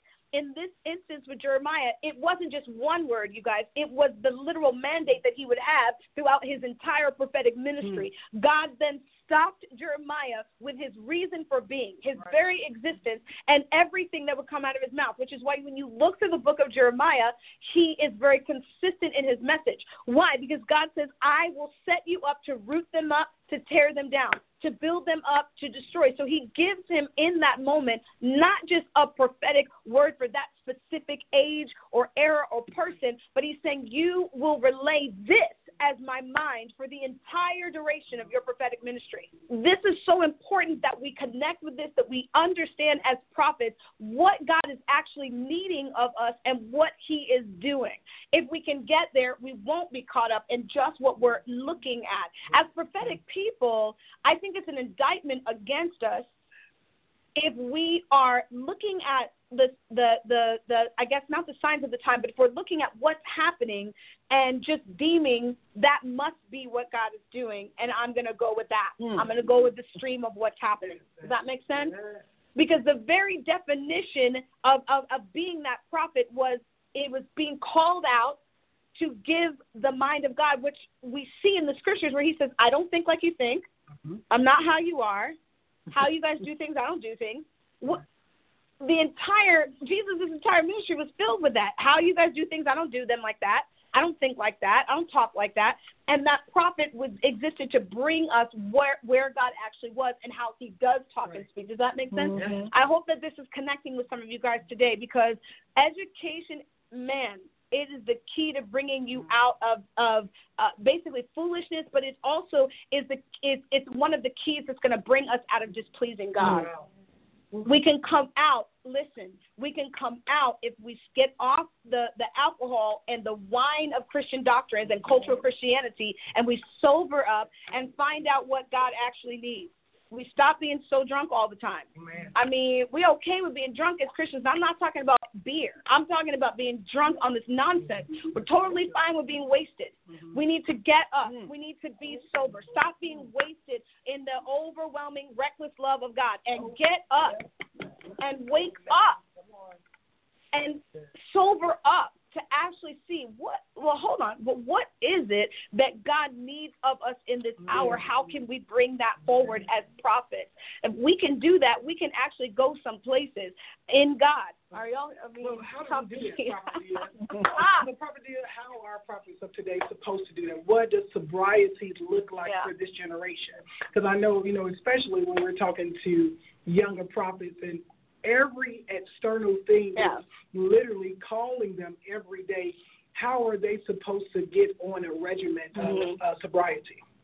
Well, I, I think that one of the first ways is if you're not rooted and grounded in some kind of prophetic either company, if you're already a prophet and you've been trained, um, then get training. And in other words, you need to be connected to something that is training and exercising your discernment abilities, your interpretation abilities. Most prophets have very little interpretation skills and faculties, so they're not even able to interpret what would be cultural versus what is righteous Good. and Right. sanctified. That can be very difficult. Some prophets are moving in things that are wicked, that are evil, that are condemned by God, and calling it good, which the Bible speaks to as uh, heresy.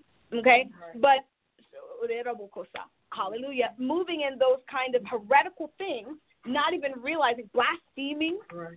the Holy Spirit, not even knowing that they're doing that. Um, but I think that if you're not connected as a, a prophet, if, if you're not connected as a prophet who's already established, like we're in a prophetic company. Like I, in other words, I already went to school, but now I'm in a company of prophets where what do we do? Bounce the words off, mm-hmm. talk about cultural things, talk about the elections and what's happening. We talk about what's going on around the world. We talk about the different waves that are coming into the body of Christ and what is God saying about those different things. If you're established being a company, if you're not, you need to get training. Mm-hmm. That means that you're going to have to seek out education. Why? Again, not because we need to teach you how to speak out of your mouth. Hopefully, you will know, okay? Because we are not about to train like two year olds, okay? So you will hopefully mm-hmm. know how to talk but it's that you would be able to sharpen your discernment faculties and abilities. You have to be honest. Hey, she said, How? Start with honesty. What do I know versus what I don't know? Chief right. Prophet Tully used to always say, You don't know what you don't know. Because we would all, and the reason, I'll tell you where that came from. Because the reality is, in our line of work, in my line of work, doing assessments, I, I don't know if y'all know how difficult that is. When I get on the phone calls, I take a very deep breath. Why? Because I recognize that people don't like to be assessed at their core. And it can be a very difficult job to tell someone that there's work to be done. I ra- I will get that rare person during an assessment that's like, oh, you know, bless God, woman of God, I knew I needed this. I knew. Most of the time, I get shielded up. You know, hey, hi, this is Dr. Adina Pearson. How are you doing today? I'm good. Ooh. Hey, you know, so we're about to go through your assessment. Mm-hmm. I'm like, oh Lord, and I know I can always tell from the other side of the line when I get, you know, a wall. Like, mm. please don't touch me. Please don't criticize me. Please don't tell me that there's anything. I, are y'all hearing me? Mm-hmm. So the first step is that you've got to be honest that there might be things that you don't know you don't know. Mm-hmm. Okay? Mm-hmm. There might be things about God that you don't know you don't know. So mm-hmm. you're walking around and you're thinking that you have the totality and the understanding of God's world, and it might have not crossed your mind that there's yeah. aspects of His world that you don't know about, right.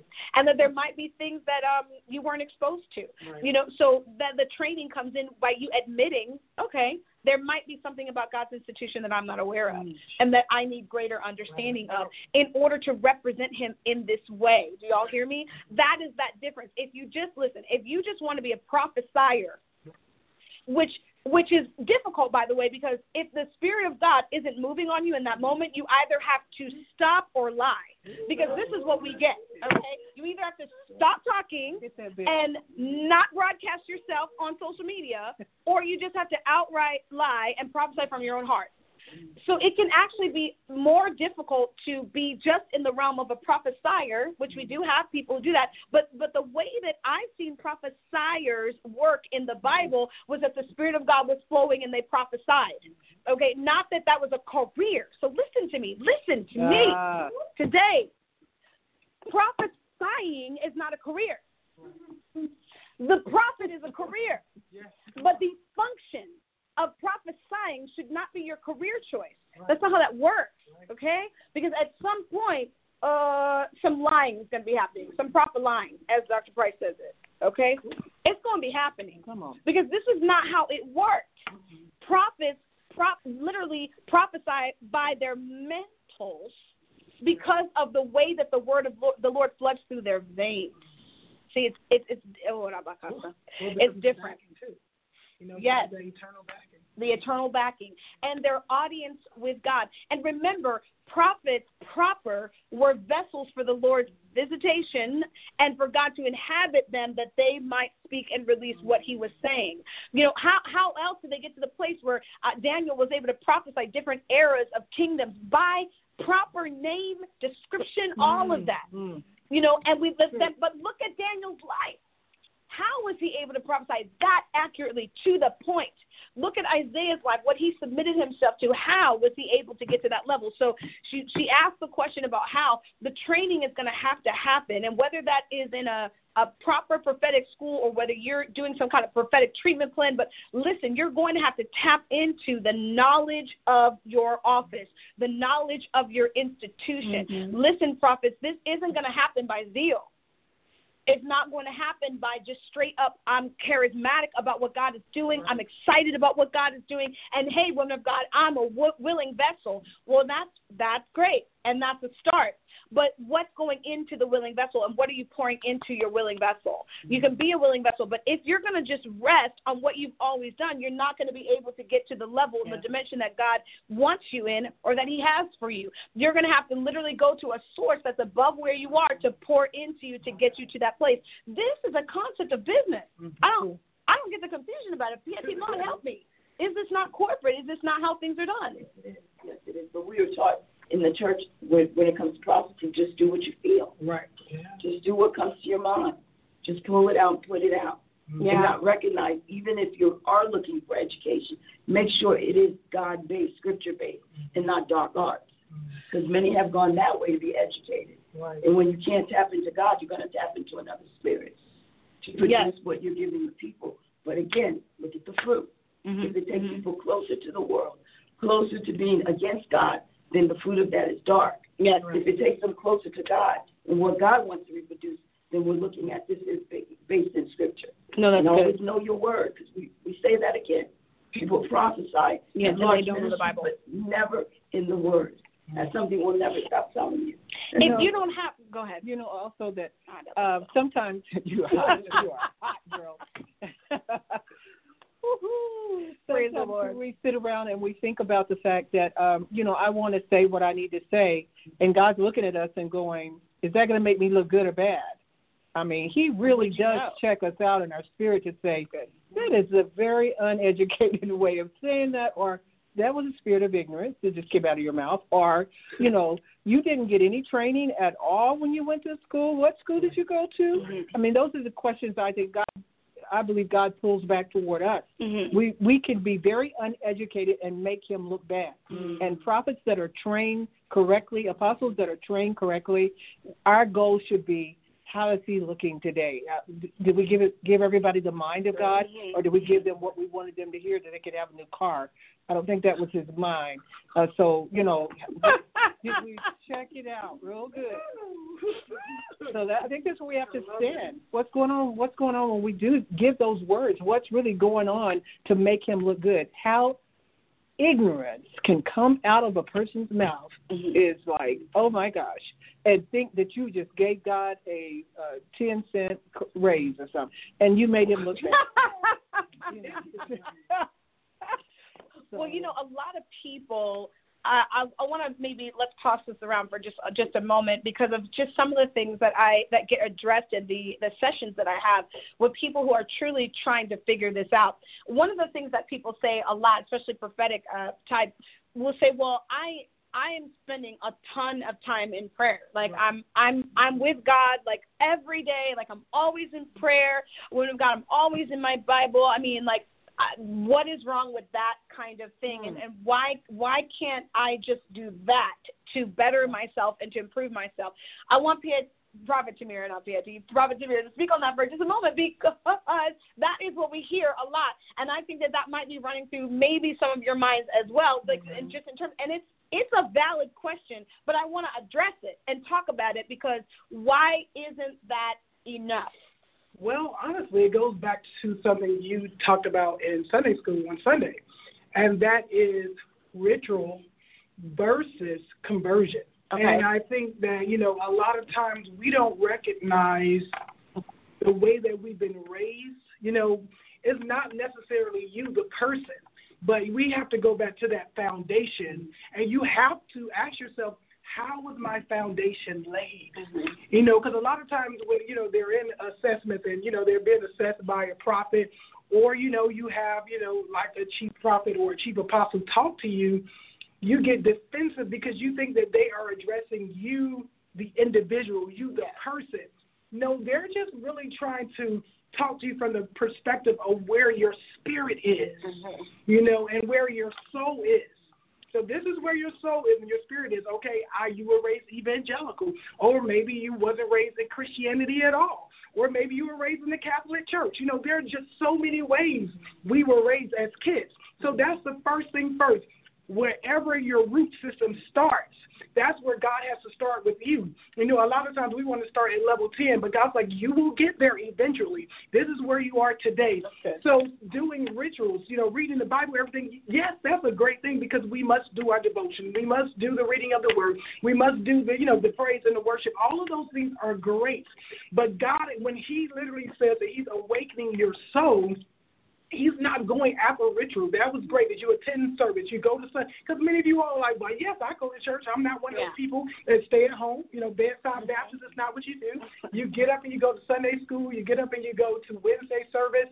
So that's not your issue. But what we're speaking to is that when God decides to point you out and to say to you, now you're beginning the journey of being now my officer. So before, I think one of the biggest things, uh, Prophet Dia, they're not recognizing that God was dealing with them as the gift, as the prophesied. And that was great. But when he's now saying, I want to elevate you, because what you don't recognize that this is also promotion. Yeah. You know, when God came to Samuel and he started speaking to him, it wasn't just him speaking to him because he was fed up and wanted to, you know, judge Eli. He was now being promoted by the Lord Jesus Christ. So when you are going through these critiques by an apostle or a senior officer, it's because you're also being promoted by the Lord Jesus Christ. And he's now saying to you, no longer do I want your ritual efforts. I'm now coming to you to promote you, to convert you, because I want to use you. Oh, absolutely. so now this is the beginning. You are now entering what what happens with the military. You know, when they, they it's exciting. You know, whether you decide that you're going to be in the army or the navy or the air force. You know, it, you have a great ceremony. Your family shows up. It's a great event. Yay, yay, yay! What happens next? Boot camp. You know, That accolades. We dress up. You know, everybody shows up. You have a good, you know, commencement speech. But what happens next? The work starts. You go back to the floor. You go back to the ground, and God begins to build you up No, to good. become His officer. So a lot of prophets are in boot camp. And and don't realize that that's what it is. But you you're saying something. I hope y'all are hearing this because the reality is okay. Why do people pay for people to review their work? Because that is essentially what the education system is, especially like higher education. I know that in the public school system that public education is essentially free, but it's even not free because the taxpayers are paying for that. Mm. But when you do higher education, why do you pay to have someone review your works? Because I can, in other words, I can go into the bookstore, I can go into the the library, and I can train myself on things, right? So I okay, I'll give you an example. I one uh, after leaving ORU, I had one of my Spanish workbooks from a course I had taken, and it gives me exercises and everything, and to help me like keep brushed up at, or in my early post college years, I would like do those workbooks and everything. But there came a moment where I recognized that I had no idea if it was right or not. No clue. Because there's no one testing the work, right? So I'm doing it and I'm like, seems right to me. Like it seems like what I remember from college. Seems good. No one's reviewing that. No authority was telling me it was right or wrong. Mm. So I'm just kind of like going by my own instincts. Now, just think about that for just a moment. I'm using my Spanish workbook. Could I go get a job as a Spanish translator on my own stuff with no review, no authority on the subject, reviewing whether I was right or wrong? No, I don't have anything to judge by. I can't go get a profession that way.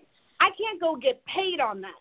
Now I can enhance myself and feel good about myself. I can even encourage myself but I can't go stand in an official position unless what I learned was authorized, mm. unless what people pay for people to review their learning process. Why? Not because it feels good to be reviewed, because they understand that unless it's authorized by some kind of degree, credential, then no one has to pay them for that experience. The reason why your Bible study and your personal Bible study is not enough it depends on the destination and the goal, okay? Because if you just want to stand on street corners like peddlers and say Jesus is coming soon and this is okay, then then then sweetheart, you stay just stay in your Bible study. Like just just stay interceding, praying, reading your Bible at home. Go find the nearest street corner that's not taken up by some other panhandler and go for broke. But if you want to actually have a job in God's prophetic institution where there is some kind of authorization behind what you're saying, listen, and that it is going to be backed up by the agents of heaven. Because remember, if you are truly called to be a prophet, then you recognize that everything is unseen, that there is some kind of unseen power from God that then goes behind your words, and that you have a bona fide spot Right. a place of credibility, not just to receive money, but to have authority that the word that you speak you speak out of your mouth is going to happen. It's going to come to pass in someone's life. That there's going to be listen. The words that we speak have to be powered by God. So that means that an agent, listen, it's not ethereal to God. An agent has to come and fulfill that word. Do you hear me? So it's not just like it's for us. It's ethereal because our eyes have not been open enough to see the world of the invisible. But to God, He's like, uh, but I have to assign somebody to that. You understand? Like in my world, I have that means I have to assign a principality to carry out that word. Right. You go to the training. You go to be reviewed by authorities in the subject. We recognize this with, with the secular world. So here's what it is, guys. It's about being mature enough to translate that and say, I actually do believe in this. Right. Let's be honest. Let's let's I love the Paula Price show. Let's bring back the veils. Let's be honest. You do believe in it. What you have to start doing is believing that God's worthy of it too. The the same mm. stretch, okay, the thousands upon thousands of dollars that you put into your children's mm. education. For some of you who are mature, grown, have children, how much money did you spend on their education? How much money did they spend on their education trying to do what you wanted them to do? Go to school, be somebody. How much did they invest even of their own time and money? So you have to think about it. I do agree with this. I just now have to agree that God is worthy of it. Mm, The yes. training is not because you can't read your Bible on your own. It's that you need an authority to authenticate what you read.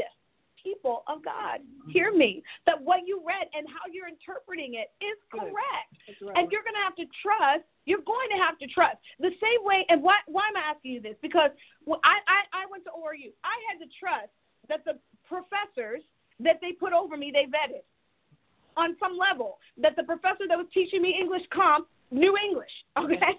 that the professor that was teaching me about world history had proven themselves on some level. That my my bio uh, chem teacher and my physics teacher had some kind of credential Right. behind their name to teach me physics. I mean, as we're going through the process, they seemed to know the answers. So I had to trust that they knew more than I did in order to guide me along the way. In no other realm do we feel that education is to make us stupid than in God. I don't get it, but it's the only world where we Yes. feel as though if we subject ourselves to education that we're somehow admitting we don't know something. Uh, that's kind of the point. And in every other world, it's fine.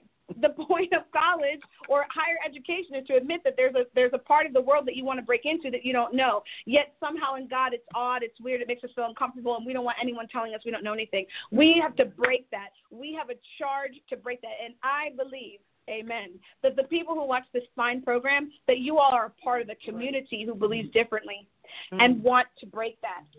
Fatima, you're a professor. What speak into that because you teach people now, um, and and maybe speak into what do you think that is all about? That we have such a hesitation about it. I was going to throw something at Yes, you before please. that. Can I throw something at you? Yeah. But I'm looking at First John 2 and 20 that says, But you have an unction from the Holy One, and you know all things. So why should I be taught? Why should I come to you when I've got the same Holy Ghost you have that's going to guide me and tell me? I've been spending time with it. I fast. That's my lifestyle with Yeah. Why should I come to you for that? Well, you should come to me for that if you want to be trusted with actual people to exercise it on. Because any anybody who's going to be trusted with the public has to be vetted. Um, this is just what we believe about things. You know, you know what I'm saying. So you come, you would come to a teacher, which in this case I'll, I'll represent the teacher. But why? Because let's take it out. Of, let's take it out of the realm of the spiritual for just a moment. Why would you subject yourself to any kind of teaching training? Period. It's so that you can be deemed safe to deal with the public. Period. Mm-hmm. So if you and Dr. Price, this is not even my original thought. I'm I'm I'm giving you guys this thought from what I've learned, from what's been taught to me.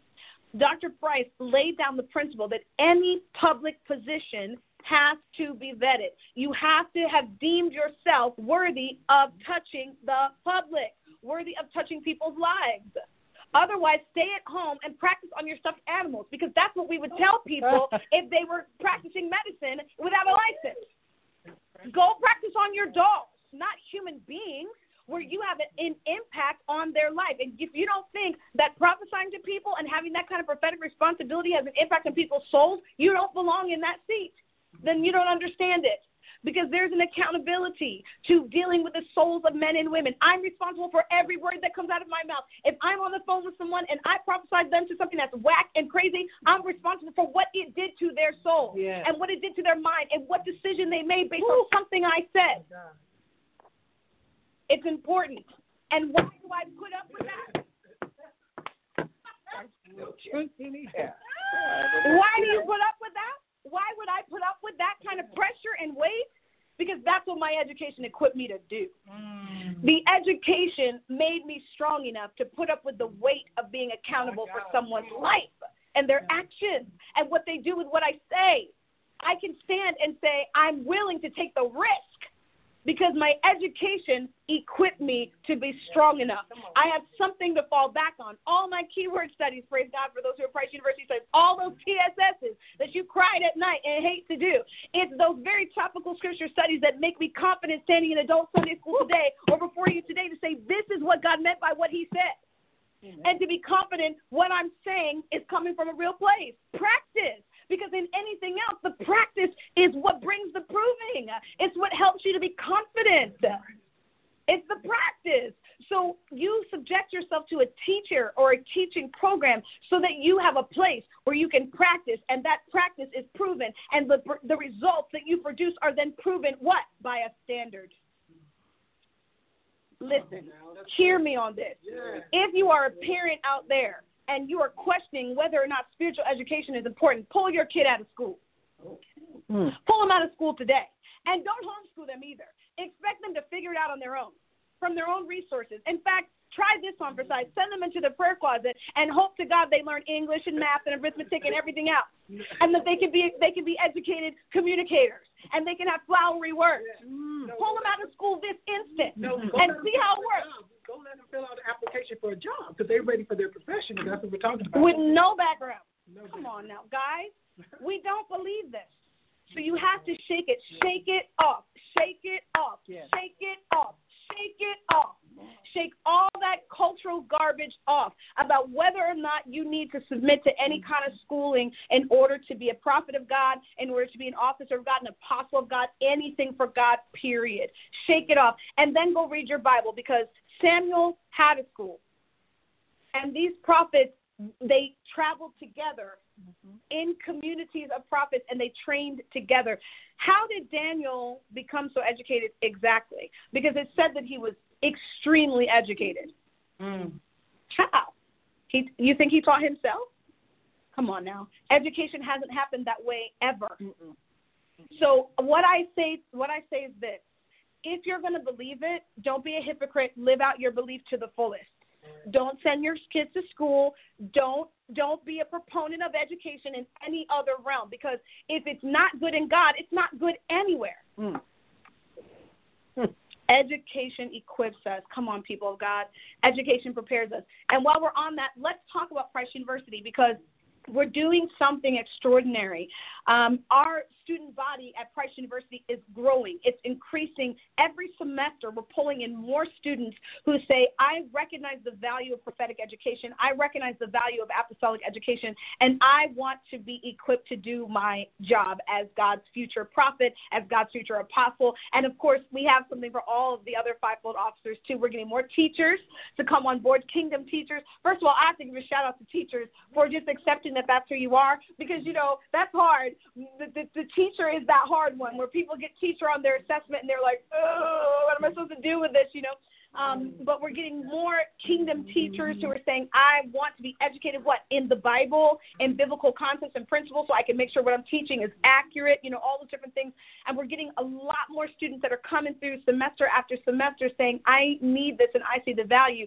So I want to talk maybe a little bit about that, just a little bit about what God's doing with Price U and how you can get involved. First of all, the website is priceuniversity.org. That's first. You need to know that and begin your application process to the school. We have self study classes um, that are coming up. We have another round of self study that's coming up on February 18th, where you can get involved in four week classes so that you can get your feet wet just a little bit. Strategic prayer, prophetic guardianship, time to control your mind. We're going to be bringing on healing and deliverance February 18th as well, and bring on a few different and new ones um, so that you can get involved. But we have whole programs. I'm going to have uh, Prophet Tamira share with you a little bit about the program for prophets, the credentialing program. Why would a prophet want to go through our credentialing prophet uh, program to give them credentials to be uh, to operate as a prophet?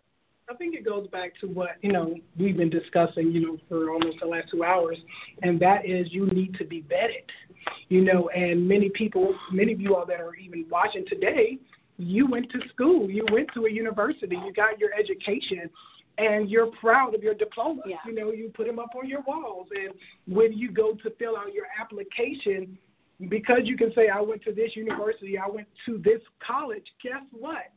The job that you're going after, they want you because Yeah. you have a backing.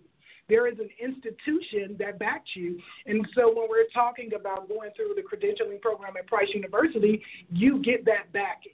You know, because Yeah. not only, you know, we're, talked a lot about that eternal backing, but also you do need that earthly backing.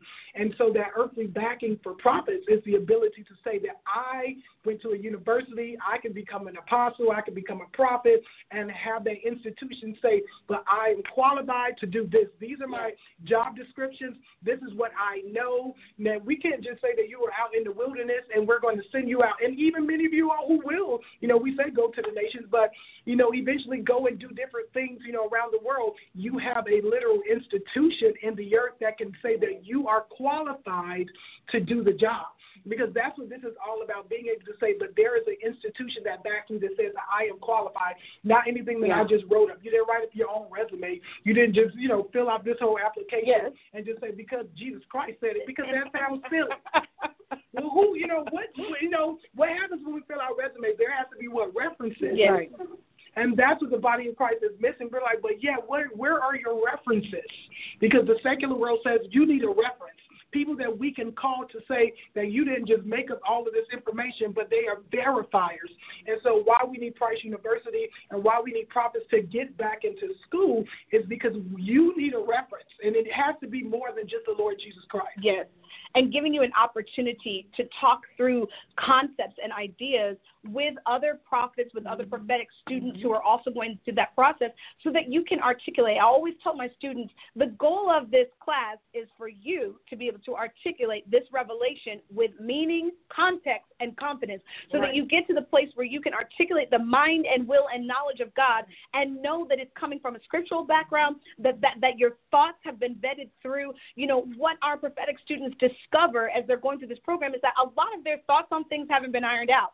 Like their thoughts on eternal life, Mm-hmm. salvation, you know what I mean, condemnation, what makes righteousness righteousness, what what makes sin a sin, how do people come back from rebellion, all those different things. Have you considered those things?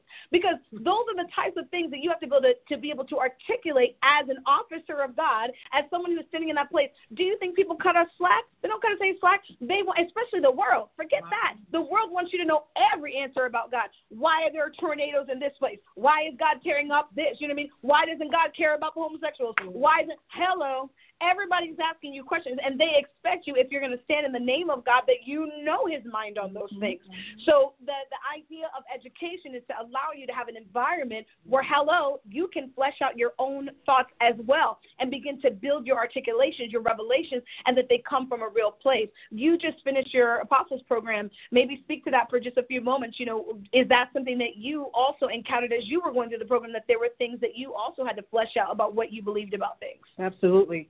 I mean, I didn't first started going through the Apostles program probably a good 10 years ago. I didn't even understand what the word meant. So, I mean, getting the schooling for those 10 years, I went 10 years off and on Yeah. to get that schooling. I don't regret one single minute of it. Yeah. Uh, I'm still learning Mhm. to this day, but I know now I didn't just go read it in the Bible per se. Mhm. I had to really get some knowledge and wisdom applied to that. I also had to understand being vetted Yes. means you really have to walk through that experience of apostleship and learning what that's all about and being qualified like uh, prophet uh, T- tamara said you know i could have thought that i was qualified but after going through the school you know you can't just say well god qualified me God qualifies you when you go get the training you need. he's already made his decision. He knows the thoughts of you. Yeah. But he's got his thoughts on you getting more understanding of what you're dealing with. Yeah. So by going through the school, I got a lot of understanding of what apostleship was really about. I got a great understanding that to be a high ranking officer requires your mantle becoming sharp Yes. and being able to understand more about the fact that you know we think the president of, of the U.S. is the highest, but the officer is the apostle. So learning what that really means, not taken away from the president of the U.S., but understanding your ranking, your authority, all of that dominion God has given you, you need to learn detail by detail what that means, and don't just try to walk it out on your own. I I do not go with people that say uh, I just believe the Holy Spirit will tell me. I used to, Mm-hmm. but I don't do that. After being trained, I understand the Holy Spirit was not going to tell me anything else unless I got some more wisdom, Mhm. some more knowledge, some training, some schooling, because that's how He wanted to tell me. Absolutely. Yeah. So I I took off that cloak of feeling like, well, I can get it from the Holy Ghost because I went through 45 years of ministry, Mhm. but it was the last 10 years that I got understanding. Absolutely. And that was when I decided, let me put some schooling behind this. So Price University has really helped me to really understand what apostles really do, who God has called, why they are his high ranking officer, why he wants them trained to sound like him, understand how to be vetted, uh, all of this. He has a purpose for it, and if we throw that out the back door, we're probably going to go through another 45 years Oh, absolutely. and get nothing. That's good. Well, those, those mechanics, and I'll have uh, PIT Maud speak into this a little bit as we wrap up. But the the mechanics of your office and your position, you learn in an environment like school. Like in other words, the how and why. You also learn in environments of a prophetic school. A good one is going to help you get to the bottom of your exact mandate and calling. Because I can't tell you how many times that prophets will tell me that they're operating in their office of the prophetic, and they really can't articulate exactly what God called them to mm-hmm. do, what their specific assignment is, or how about this, how they do it, they'll do. They'll say, I, I don't know how, when God just comes and just flows. What do you mean you don't know how? What? what? Mm-hmm. What do you mean? Like, why don't you know how? Like, why wouldn't you know how it happens? You know, and I think that we convince ourselves that because we have gaps, hear me, education gaps, then mm-hmm. we convince ourselves that that's how God works. But in the Bible that I read, especially looking at Jeremiah's story yet again, he actually was extremely specific with Jeremiah about exactly what he would say and who he made him to be. He said, "I made you a city, a pillar, a bra- a brazen wall." He gave him very specifics about who he was to be. And so what I tell students is if you don't know, then there's still some learning yet to be done. If you can't articulate what your purpose is in God, what he called you to be, or how you're going to do it, then there are gaps in your education that you must then go back and get. And how about this? The education should, if it's really good, send you back back to that visitation, back to your knees to get the full answer. Most of the time, see, people will say, I work with young people, so I don't really fall for this, and I get this. People will say, Well, God didn't tell me. I said, Nope, you didn't spend enough time. Come on. That's what I'm saying. It's not that God didn't tell you. You didn't spend enough time to get it. What is that? You didn't spend enough time to get it. I send them back. You better go back because he told Jeremiah, so why wouldn't he tell you? He told Isaiah, so why wouldn't he tell you? Daniel didn't have an identity crisis, so why did he why wouldn't he tell you? Go mm. back and get it. But the education, praise God, it actually should send you back to those places. You know, being educated by Dr. Price didn't mean that everything came from a book.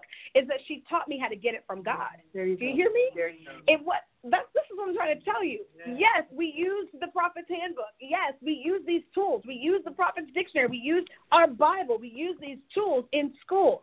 But good education, especially spiritual education, should teach you how to go to God and get it. So you don't even know that you needed education for that. CIT mom. I deal with the biblical psychology department. I speak to the fact that being at Price, you sift you. Yeah. It sifts that soul, really deals with those tears, those issues, to see what kind of vessel you can be. Are you going to be a Balaam or are you going to be a, a, a Jeremiah? Yeah. And so those things are important. And I find that that sometimes when I'm dealing with other ministers out there, that's the thing they bypass. So the character, the integrity, all of that is flawed because it hasn't been tried. People don't get a chance to ask you questions, see how you walk through the pressure. Being a PIT training here, listening is like a glass window. all right, while you're walking through your learning, your training, your teaching, but the other prophets are looking at you, making sure you can handle it. Yeah. Because when you're put in that office, you get to administrate who you are in that office. So biblical psychology goes after that part. Oh, that's And Dr. Price was clear on that. Everyone that comes to the school must go through biblical psychology Mm-hmm. because you have to see where your soul is and how connected it is to the Spirit of God. So, Wow, No, that's good. No, that's good. Good. Yeah. There's a there's a whole world of God's world, if you will, that you want to conquer. You need to master it, you know, and it is important to doing your job as God's prophets, as God's apostles. You know, do we have a right to speak for this man if we don't know the totality of who he is and we're not spending time and investing time to find out what that is then do we have a right to say i'm going to speak the word of the lord you know? Um, most of what you hear today um, is a lot of people prophesying from their heart a lot of people prophesying from the spirit of man and what they see and you just you you got to know that god is calling his genuine prophets to stand out from among them um, and to be able with articulation to speak on his behalf with the totality of the knowledge of God. You know, it's it's all good and fine until the people with the training really show up. You know, I I can be administering CPR to a guy, but when the guy from the ambulance comes, I'm letting him take over, okay? Because I recognize that he knows how to get into the midst of things that I know not of because of his background and his training. And in a moment, faster than you think, the authentic prophetic is going to be revealed, and those who took the time to know God's world are going to be standing out amidst those who are just speaking from the heart or speaking from what they've picked up from the spiritual atmosphere around them. Hmm. God is making uh he's making a defining line and he's determining that and the prophets are being distinguished. You know, the the prophetic really is about seeing what is to come and not interpreting just what we're seeing. So even though there are a lot of prophesiers that are enjoying prosperity in the moment, the genuine prophets understand that that comes to an end. And God is going to be raising up those who went through the paces and put themselves through the paces and by demonstration they will be revealed. So God is doing that. We're going to wrap up today. Um, there's just maybe a couple of minutes left, and so what I want to do in the time that we have remaining is I just want to kind of um, throw out to you about TPTI, and I'll give you just a second to let Rachel know any questions that you have. We'll probably take like one question or so, and then we'll wrap up. So as she's looking through and sifting through the comments to make sure she gets your questions, I just want to tell you about Tulsa Prophetic Training Institute, guys, because it's coming up, um, and we are we're preparing now for really a full week of activity. It is University Week for us, uh, June 19th through the 22nd. That's where we're having our Tulsa Prophetic Training Institute. So this year, the Collins brothers are going to be with us, Prophet Hakeem and Naeem. Um, they're going to be here with us. Uh, Jeff Severs is going to be here with us. Dr. Paula Price, of course, is going to host this event. Our very own chief prophet is going to teach as well. Um, and then we have our other prophets. Apostle Ashley is going to be doing a training track at night. I am going to be dealing with our teen prophets in the evenings, and it's going to be powerful. Apostle Sally is going to do morning glory for us in the morning as we pray and get prepared. It's going to be a powerful time as we come together as apostles and prophets and we really begin to move the spirit of god and find out the pulse and what we need to be doing but also to be trained and to be lifted up and educated because at our prophetic institute we do a lot of equipping and training and educating as well. That's june 19th through the 22nd I want to let you know about it and the reason is because buy one get one is happening right now and it's through february 20th so you don't want to miss out on it. Drpaulaaprice.com plan to join us you guys it's going to be powerful i'm going to lean to rachel to see if there are any questions at all uh, before we uh, dismiss today because we want to make sure we get to a question or two There was just one question at the top of the show. It was, um, what is an edict? An edict is a divine command, a divine decree that is considered law. So uh, it's something that comes from an authority um, and it is binding. So when God gives an edict, it's something that He has made into law and it becomes binding and it is executable. For more understanding of edict, Merriam-Webster.com will give you some definition and understanding. Any kind of word search would help you to dig into that more. It's not purely a prophetic term. I mean, the, an edict is what any government would would would um, use in order to bring divine law from the head of that government. So, good question. If you guys have more questions as we're as we move forward with the Paula Price Show, I'm going to tell you right now how you can get involved in all the archives. And I don't want to forget to tell you how to give to Dr. Price and her ministry. So I'm going to give you all of her cash her cash app, and Rachel's going to put that on the screen for us. But it's hash the the dollar sign Dr. Paula A Price or Dr. Paula Price without the A, Dr. Paula Price, and then PayPal.me slash Dr. Paula Price, and then her text to give is 918-608-1378. So please, uh, ladies and gentlemen who watch the show, please don't forget to give today. Your giving enables Dr. Price to keep moving forward in everything that she's doing. So I'm going to encourage you and really invite you to sow a seed into her ministry today. Use the Cash App, the PayPal, or the text to give 918-608-1378. She appreciates it, and she cannot do what she does without you. So please take a moment to sow. If you enjoy her broadcast, you know, she works hard to make sure she never misses a broadcast with you guys. So even when she's out of town, she, we're here. Yeah. And we're making sure that we're bringing you the Paula Price show. So I really want you to show your appreciation to this woman of God. Please take a moment to sow into her ministry. And as you do, I'm going to let you know how you can stay connected, all right, to what we're doing. If you're not already following Dr. Price on Facebook, you might be joining us by YouTube. Dr. Price is on Facebook.com slash Dr. Paula Price. She's also on LinkedIn, Twitter, and you can go to her website, drpaulaaprice.com, to get connected to her through those venues. You can actually send us prayer requests online. We do pray over all the prayer requests that come in. You can do that by visiting us online at drpaulaaprice.com. Going to go back one more time to the Price University. We talked about that today, the training. Prophet Tamir talked with you guys about the program for prophets which is labeled, uh, that program is labeled our MCP program, Ministry Credentialing Program. So when you're looking up priceview.org and you want to know how can I train to be a prophet or how can I train in these areas, I just want to encourage you to go to our website, click Programs of Study, and look at the MCP program. That is what you're going to want to start with if you believe that God has called you to be a prophet or any of the other officers, the teacher. If you want to take biblical psychology, which Professor Maud is leading up this semester with biblical psychology one and two, by the way. But if you want to uh, to take biblical psychology, there's actually a special place to register for that online. Just look under the programs. You're going to see biblical psychology. Get registered for that, and you'll be able to start that class. That's a semester long class. Don't forget the self studies are starting up again on February 18th. These four week classes, we don't want you to miss it. So visit us at priceuniversity.org to get registered. We hope you guys enjoyed today. We're standing in Dr. Price's stead, making sure to bring you quality programming from the Paula Price Show. Mm-hmm. Check her out on Facebook and don't forget to sow a seed. We'll see you guys on Sunday for the congregation of the Mighty Sunday School at 8 o'clock and Dr. Paula Price herself at 10 a.m. for church.